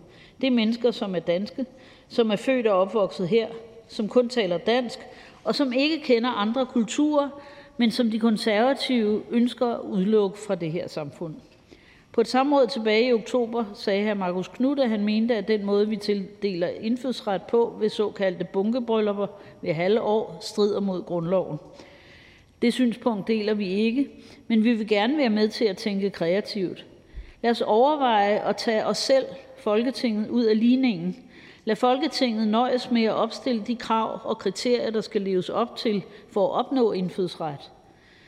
Herunder selvfølgelig øh, under respekt for de in, øh, hvad hedder det, internationale aftaler, som vi har skrevet under på. Og så må det være op til en offentlig myndighed at træffe afgørelserne i praksis om dette, med alle forvaltningslovens principper bag sig. Øh, det er en anden måde at efterleve princippet om lov og orden på, og måske er det en nok så retssikker måde at gøre det på. Og så vil jeg sige, at øh, enhedslisten tilslutter sig det, øh, den vedtagelsesforslag, som blev læst op af de radikale, og jeg skal hilse fra SF og sige, at de støtter den samme. Tak for det. Og der er et par korte bemærkninger. Først til hr. Marcus Knudt. Nu, den her debat handler jo helt grundlæggende om, at ministeren ikke vil svare på nogle af de spørgsmål, som vi sender over fra udvalget. Et af de spørgsmål, som jeg har stillet ministeren, er, om der er nogle personer på det her lovforslag med navne, der får dansk statsborgerskab lige om lidt, der tidligere har været til fare, eller kunne have været til fare for rigets sikkerhed. Det vil ministeren ikke svare på. Mener ordføreren, at det er et relevant spørgsmål for os i Folketinget at vide, når det er sådan, vi skal lovgive om dansk statsborgerskab? Hvorfor? Ja, det er et relevant spørgsmål, og jeg synes, man skal spørge ministeren om, hvorfor han ikke vil svare. Hr. Marcus Knudt. Tak. Det var da det, det mest fornuftige spørgsmål, jeg, svar, jeg har fået i lang tid fra, fra enhedslisten. Tak for det, fordi jeg kan jo gå ind og kigge. Tidligere har enhedslisten jo selv stillet en lang række spørgsmål til, til skiftende ministre. Øh, Johannes Schmidt Nielsen har, Peter Velblund har. De har jo altid fået svar fra, øh, fra, fra ministeren. Så hvis jeg må spørge lidt mere overordnet, Bakker Enhedslisten op om, at ministeren skal svare på de spørgsmål, der kommer fra, fra udvalget, medmindre der er en eller anden helt, helt særlig grund til ikke at gøre det? Ja, og jeg kan svare lige præcis det med mindre er jo afgørende for, hvordan det i praksis bliver, og det der med mindre betyder jo, at vi kan jo ikke vide, om det er relevant og begrundet. Det kan kun ministeren. Det er derfor, man skal spørge ministeren. Tak. Så er det fru Mette Thiesen. Tusind tak. Det er altså sådan lidt, øh, lidt spøjst at, at høre. Øh, ja, både enhedslisten og radikale anfører det her med, at det jo til synligheden efter deres mening ikke skal være Folketinget, som består i grundloven, øh, der beslutter, hvem der skal have dansk statsborgerskab. Øh, og vi er altså ret lempelige i, i Danmark. Vi kan sagtens øh, stramme markant mere op øh, i vores optik. Øh, men jeg er bare nødt til at sige, at der er altså andre lande, som, øh, som har nogenlunde den samme tilgang til det her med, at det faktisk er en individuel vurdering, øh, om, om man giver statsborgerskab. Og nu er Henrik Dahl fra Liberal Alliance her ikke, så derfor vil jeg øh, fremføre noget, som jeg øh, i hvert fald morede mig meget over på et tidspunkt, øh, som han fremførte, at man faktisk i Schweiz sagde nej til en hollandsk veganer til at blive dansk statsborger, simpelthen fordi hun var for irriterende. Øh, så der er altså andre lande, som, som fastholder, ligesom i øvrigt Danmark, at, at det selvfølgelig skal være individuelt vurderet og ikke bare gives over til, til embedsmænd.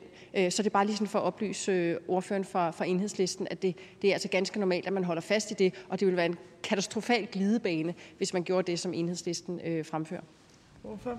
Nå, men jeg vil bare sige, nu gav jeg et eksempel på, at man kunne tænke på en anden måde. Fordi det var jo ikke et spørgsmål om at overlade til embedsmænd. Det var et spørgsmål om at lade alle de overordnede politiske principper, alle øh, måderne at gøre tingene på, formulere i folketingssammenhæng, men så overlade til nogle retssikre embedsmænd og sikre, at det blev udført på den måde. Ja, det vil så i, i givet fald være et grundlovsbrud øh, i, i den henseende. Nummer, det er så nummer et. Øh, fordi det er jo, hvad skal man sige, Folketinget, der tildeler de her statsborgerskaber.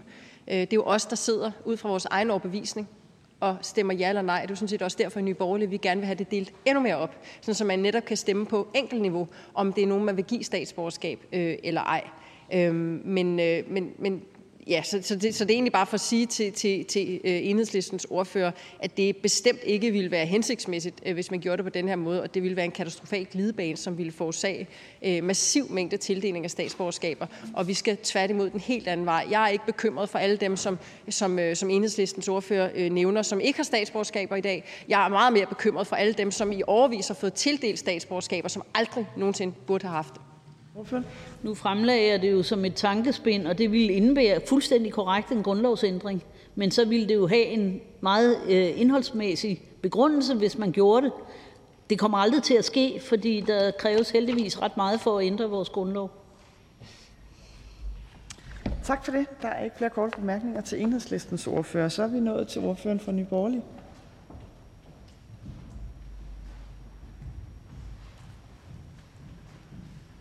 Værsgo, fru Mette Thiesen.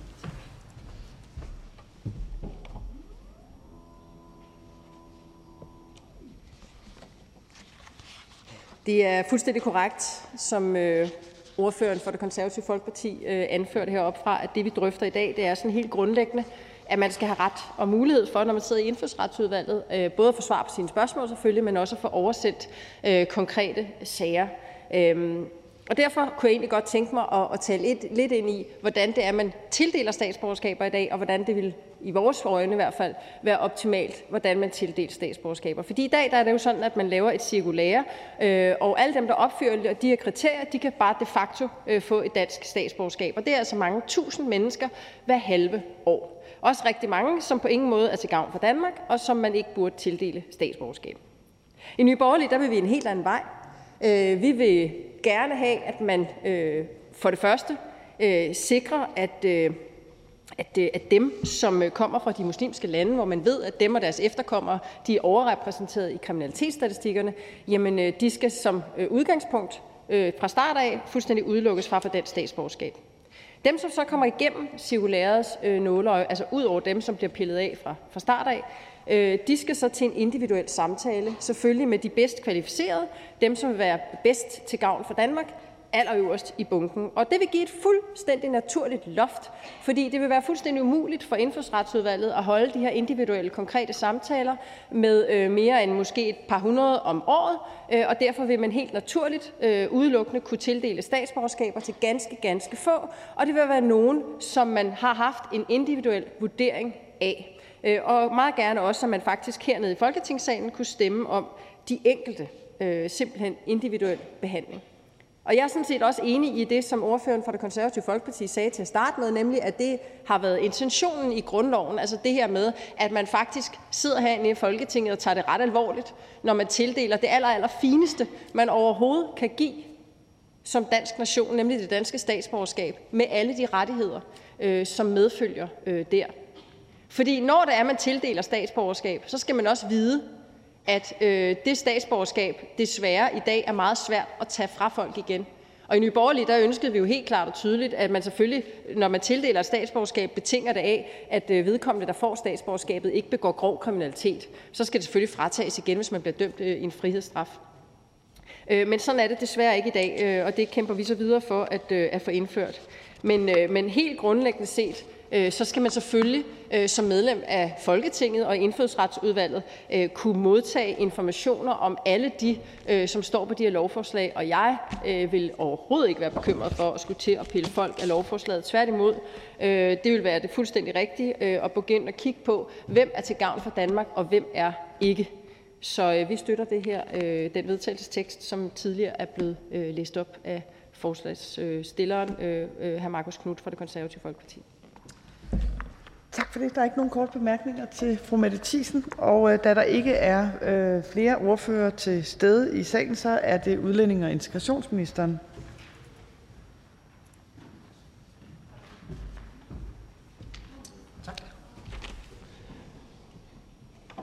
Først og fremmest vil jeg sige øh, tak for diskussionen. Øh, jeg synes måske ikke, der kommer så mange nye standpunkter frem, men vi har da lige fået øh, testet argumenterne af mod hinanden. Sidste år der meddelte Folketinget indfødsret til omkring 5.000 personer, lige knap, øh, på de lovforslag, der behandles her i Folketingssalen.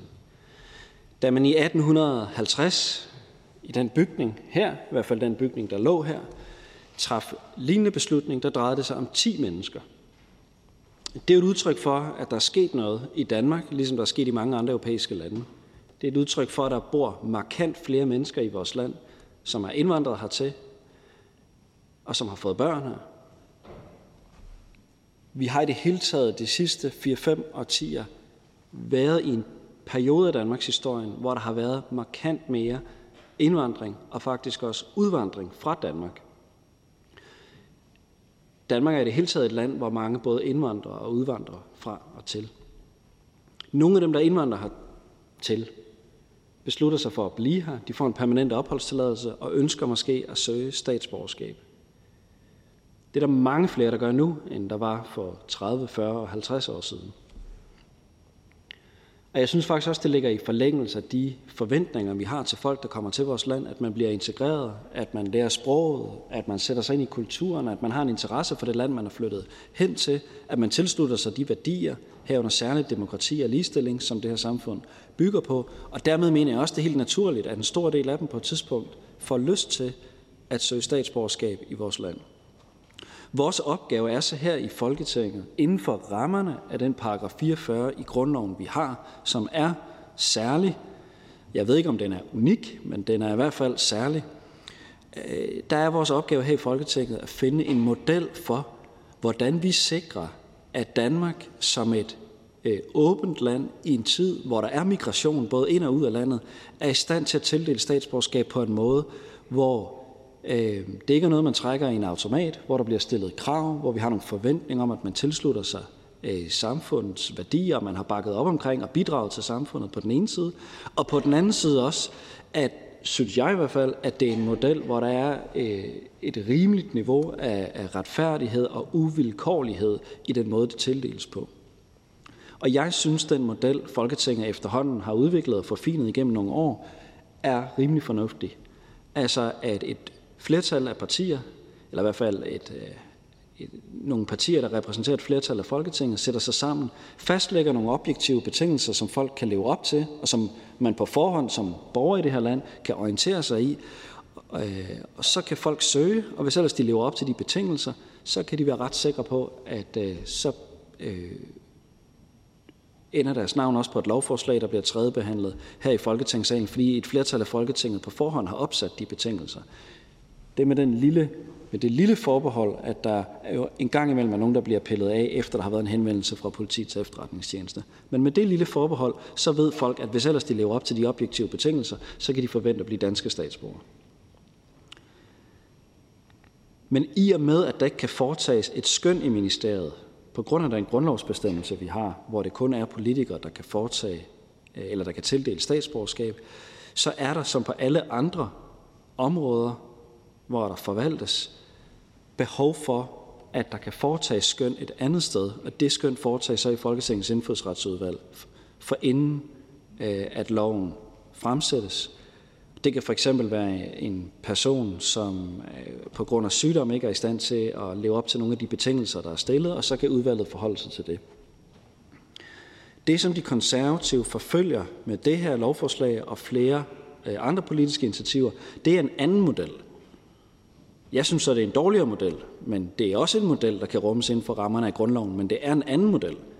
Nemlig, at selvom nogle lever op til de objektive betingelser, der er stillet, så skal der fortsat foretages øh, en øh, sagsbehandling, en politisk sagsbehandling i Folketingets indfødsretsudvalg. Og så skal nogen pille sig loven, selvom de opfylder alle betingelserne.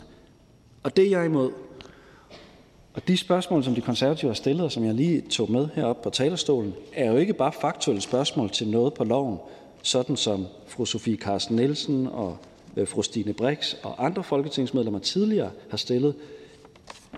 Det er jo for eksempel spørgsmål nummer 175. Vil ministeren fremsende alle sager vedrørende ansøgere, hvor ansøger har gæld til det offentlige, og hvor ansøgeren forventes optaget på lovforslaget, som fremsættes i oktober? Af sagerne skal det gerne fremgå, hvilken og hvor meget udstående gæld hver ansøger har, også hvad eventuelle bøder har været for. Sagerne bedes fremsendt i en form om et indhold med bilag svarende til det, som udvalget kender fra resumerende vedrørende dispensationssagerne. Men Det er jo noget andet. Vi har jo forholdt os politisk til, hvilken type af gæld til det offentlige, der skal, meddele, der skal betyde, at man ikke kan få statsborgerskab. Der har vi nogle udmærkede bestemmelser. Hvis man for eksempel øh, har kontrolafgifter til trafik, trafikselskaber på mere end 3.000, hvis man mangler daginstitutionsbetaling, hvis man øh, har tilbagebetalingspligtige ydelser efter lov om social service eller lov om aktiv socialpolitik, hvis man har skatter og øvrige afgifter, der har vi lavet en lang liste. Og indfødsretskontoret, de sagsbehandler selvfølgelig i forlængelse af de politiske beslutninger, vi har truffet. Det, som de konservative beder om her, det er, at selvom folk lever op til alle betingelserne, så vil man gerne have oversendt alle sagerne enkeltvis. Øh, der er dels nogle sådan administrative og økonomiske udfordringer, men det er et fuldstændig andet administrativt setup, som vil kræve øh, et million saltvandsindsprøjtning til indfødsretskontoret for at kunne forvalte på den måde.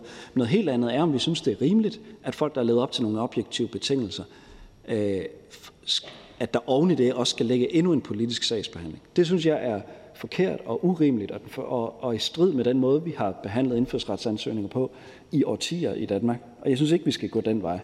Hvis man synes, man skal gå den vej, så skal man forfølge det politisk, og så skal der et fuldstændig andet setup til. Øh, og det er så legitimt nok. Det tror jeg bare vil være øh, dårligt, tungt byråkratisk, og det vil betyde meget mere vilkårlighed i tildelingen af statsborgerskab. Og det er jeg ikke tilhænger af. Vil jeg en kort bemærkning, hr. Marcus Knudt? Men helt ærligt, her minister, det er jo ministeren står i, i, i, i ramme alvor og siger, at de spørgsmål, som Stine Brix og øh, Sofie Carsten Nielsen og så videre stillede, det var nogle gode spørgsmål, nogle vi godt kan øh, svare på. Men når jeg stiller et spørgsmål, så er det et dårligt spørgsmål. Det skal man ikke svare på. Altså ministeren bør da svare på, på alle spørgsmål.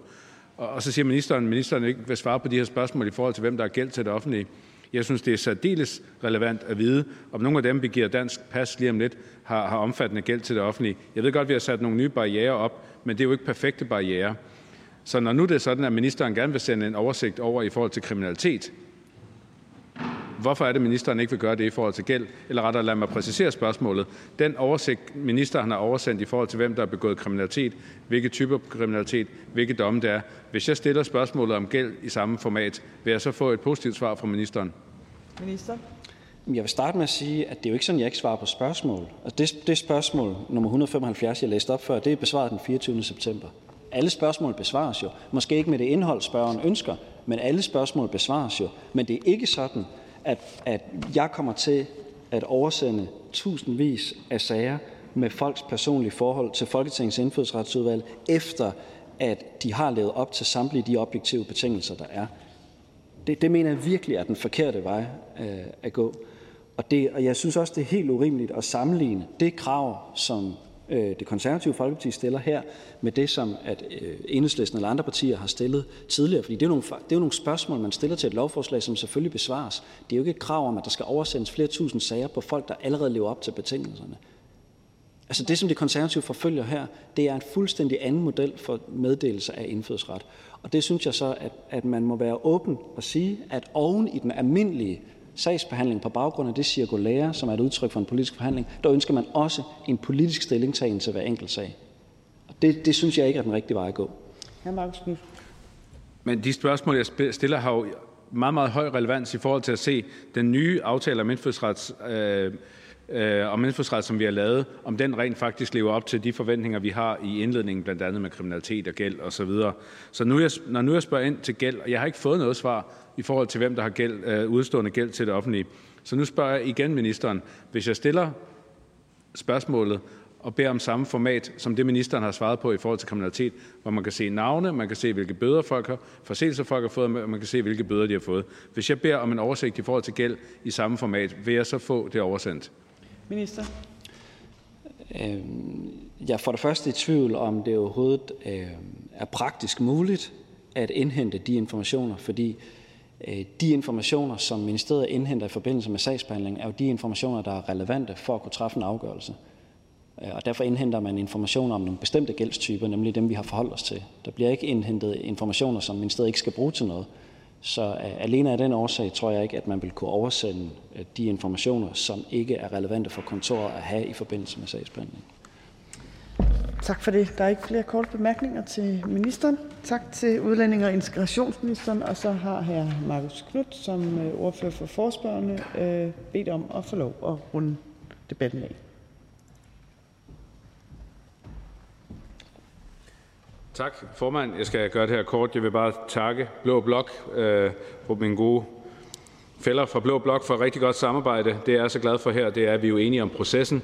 Så kan det godt være, at øh, hvis det kommer til enkelt sagsbehandling om, hvem der skal have statsborgerskab, at vi så ser forskelligt på det. Men processen er jeg oprigtig glad for, at vi ser ens på. Jeg synes, det er øh, jeg er svært ved at finde ord for det, men jeg synes virkelig, det, det, det klinger bare så hult, når ministeren står og siger, de spørgsmål, som, som øh, folk på røde partier stiller, de er i orden, men de spørgsmål, som vi stiller, de er ikke i orden. Selv ikke, når jeg prøver at komme ministeren i møde, vil jeg sige, kan vi så ikke få det oversendt i et mere simpelt format. Men altså, der, jeg kan huske, at Socialdemokratiet gik til, til valg på, på øh, at de ville være ligesom spillet Scrabble.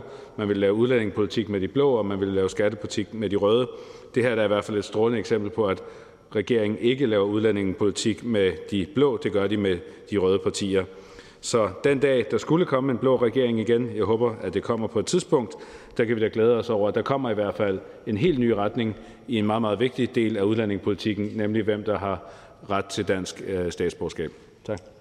Der er en kort bemærkning her, Lars Aslan Rasmussen. Jamen, bare kort, her Marcus Knudt. Kan ordføreren ikke bekræfte, at vi lige har lavet en aftale med en ret bred aftale med noget af det allervigtigste, nemlig at få statsborgerskab med konservativ og og øh, Venstre og Liberal Alliance. Altså, jeg, jeg, jeg er faktisk ked af den fremstilling. Jeg synes faktisk, vi har et udmærket øh, samarbejde, både med, med Venstre og Konservative. Så kan vi have nogle uenigheder, men jeg synes faktisk, der er et, et godt samarbejde, også i, også i udvalget med, med, med ordførens parti. Jeg, jeg er enig i, at vi har lavet en rigtig god aftale, men som jeg har sagt igen og igen, aftalen er jo ikke perfekt. Og når vi kan se nogle af dem, der nu står på lovforslaget, der har lavet omfattende og gentagende kriminalitet, jamen så er det jo netop et tegn på, at den her aftale jo selvfølgelig skal justeres hen ad vejen, og ikke mindst med muligheden for, at vi i, i fortrolighed i udvalget kan stemme om nogle af de allermest grælde sager. så jo, vi har lavet en god aftale, men siden da, der er vores veje godt nok skiltes, og det gode samarbejde i udvalget, som ordføreren taler om, det er i hvert fald ikke et, jeg kan genkende. Hr. Lars Aslan Rasmussen. Er det fordi, ordføreren brugte det med skrabbel, og man laver, nu laver man lidt mere politik med de røde? Altså, kan ordføreren ikke bekræfte langt det meste, når vi snakker udlandspolitik? Det bliver egentlig lavet hen over midten, hvor ordførens parti også er med i... Nu snakker vi ikke kun om den her aftale, men langt de fleste aftaler, der bliver lavet på, på udlændingområdet. Så kan vi have nogle uenigheder om, om noget konkret, men, men meget af det udlændingepolitik, der bliver ført, det er, er det konservative folkeparti, efter hvad jeg, hvad jeg kan se, også enige i.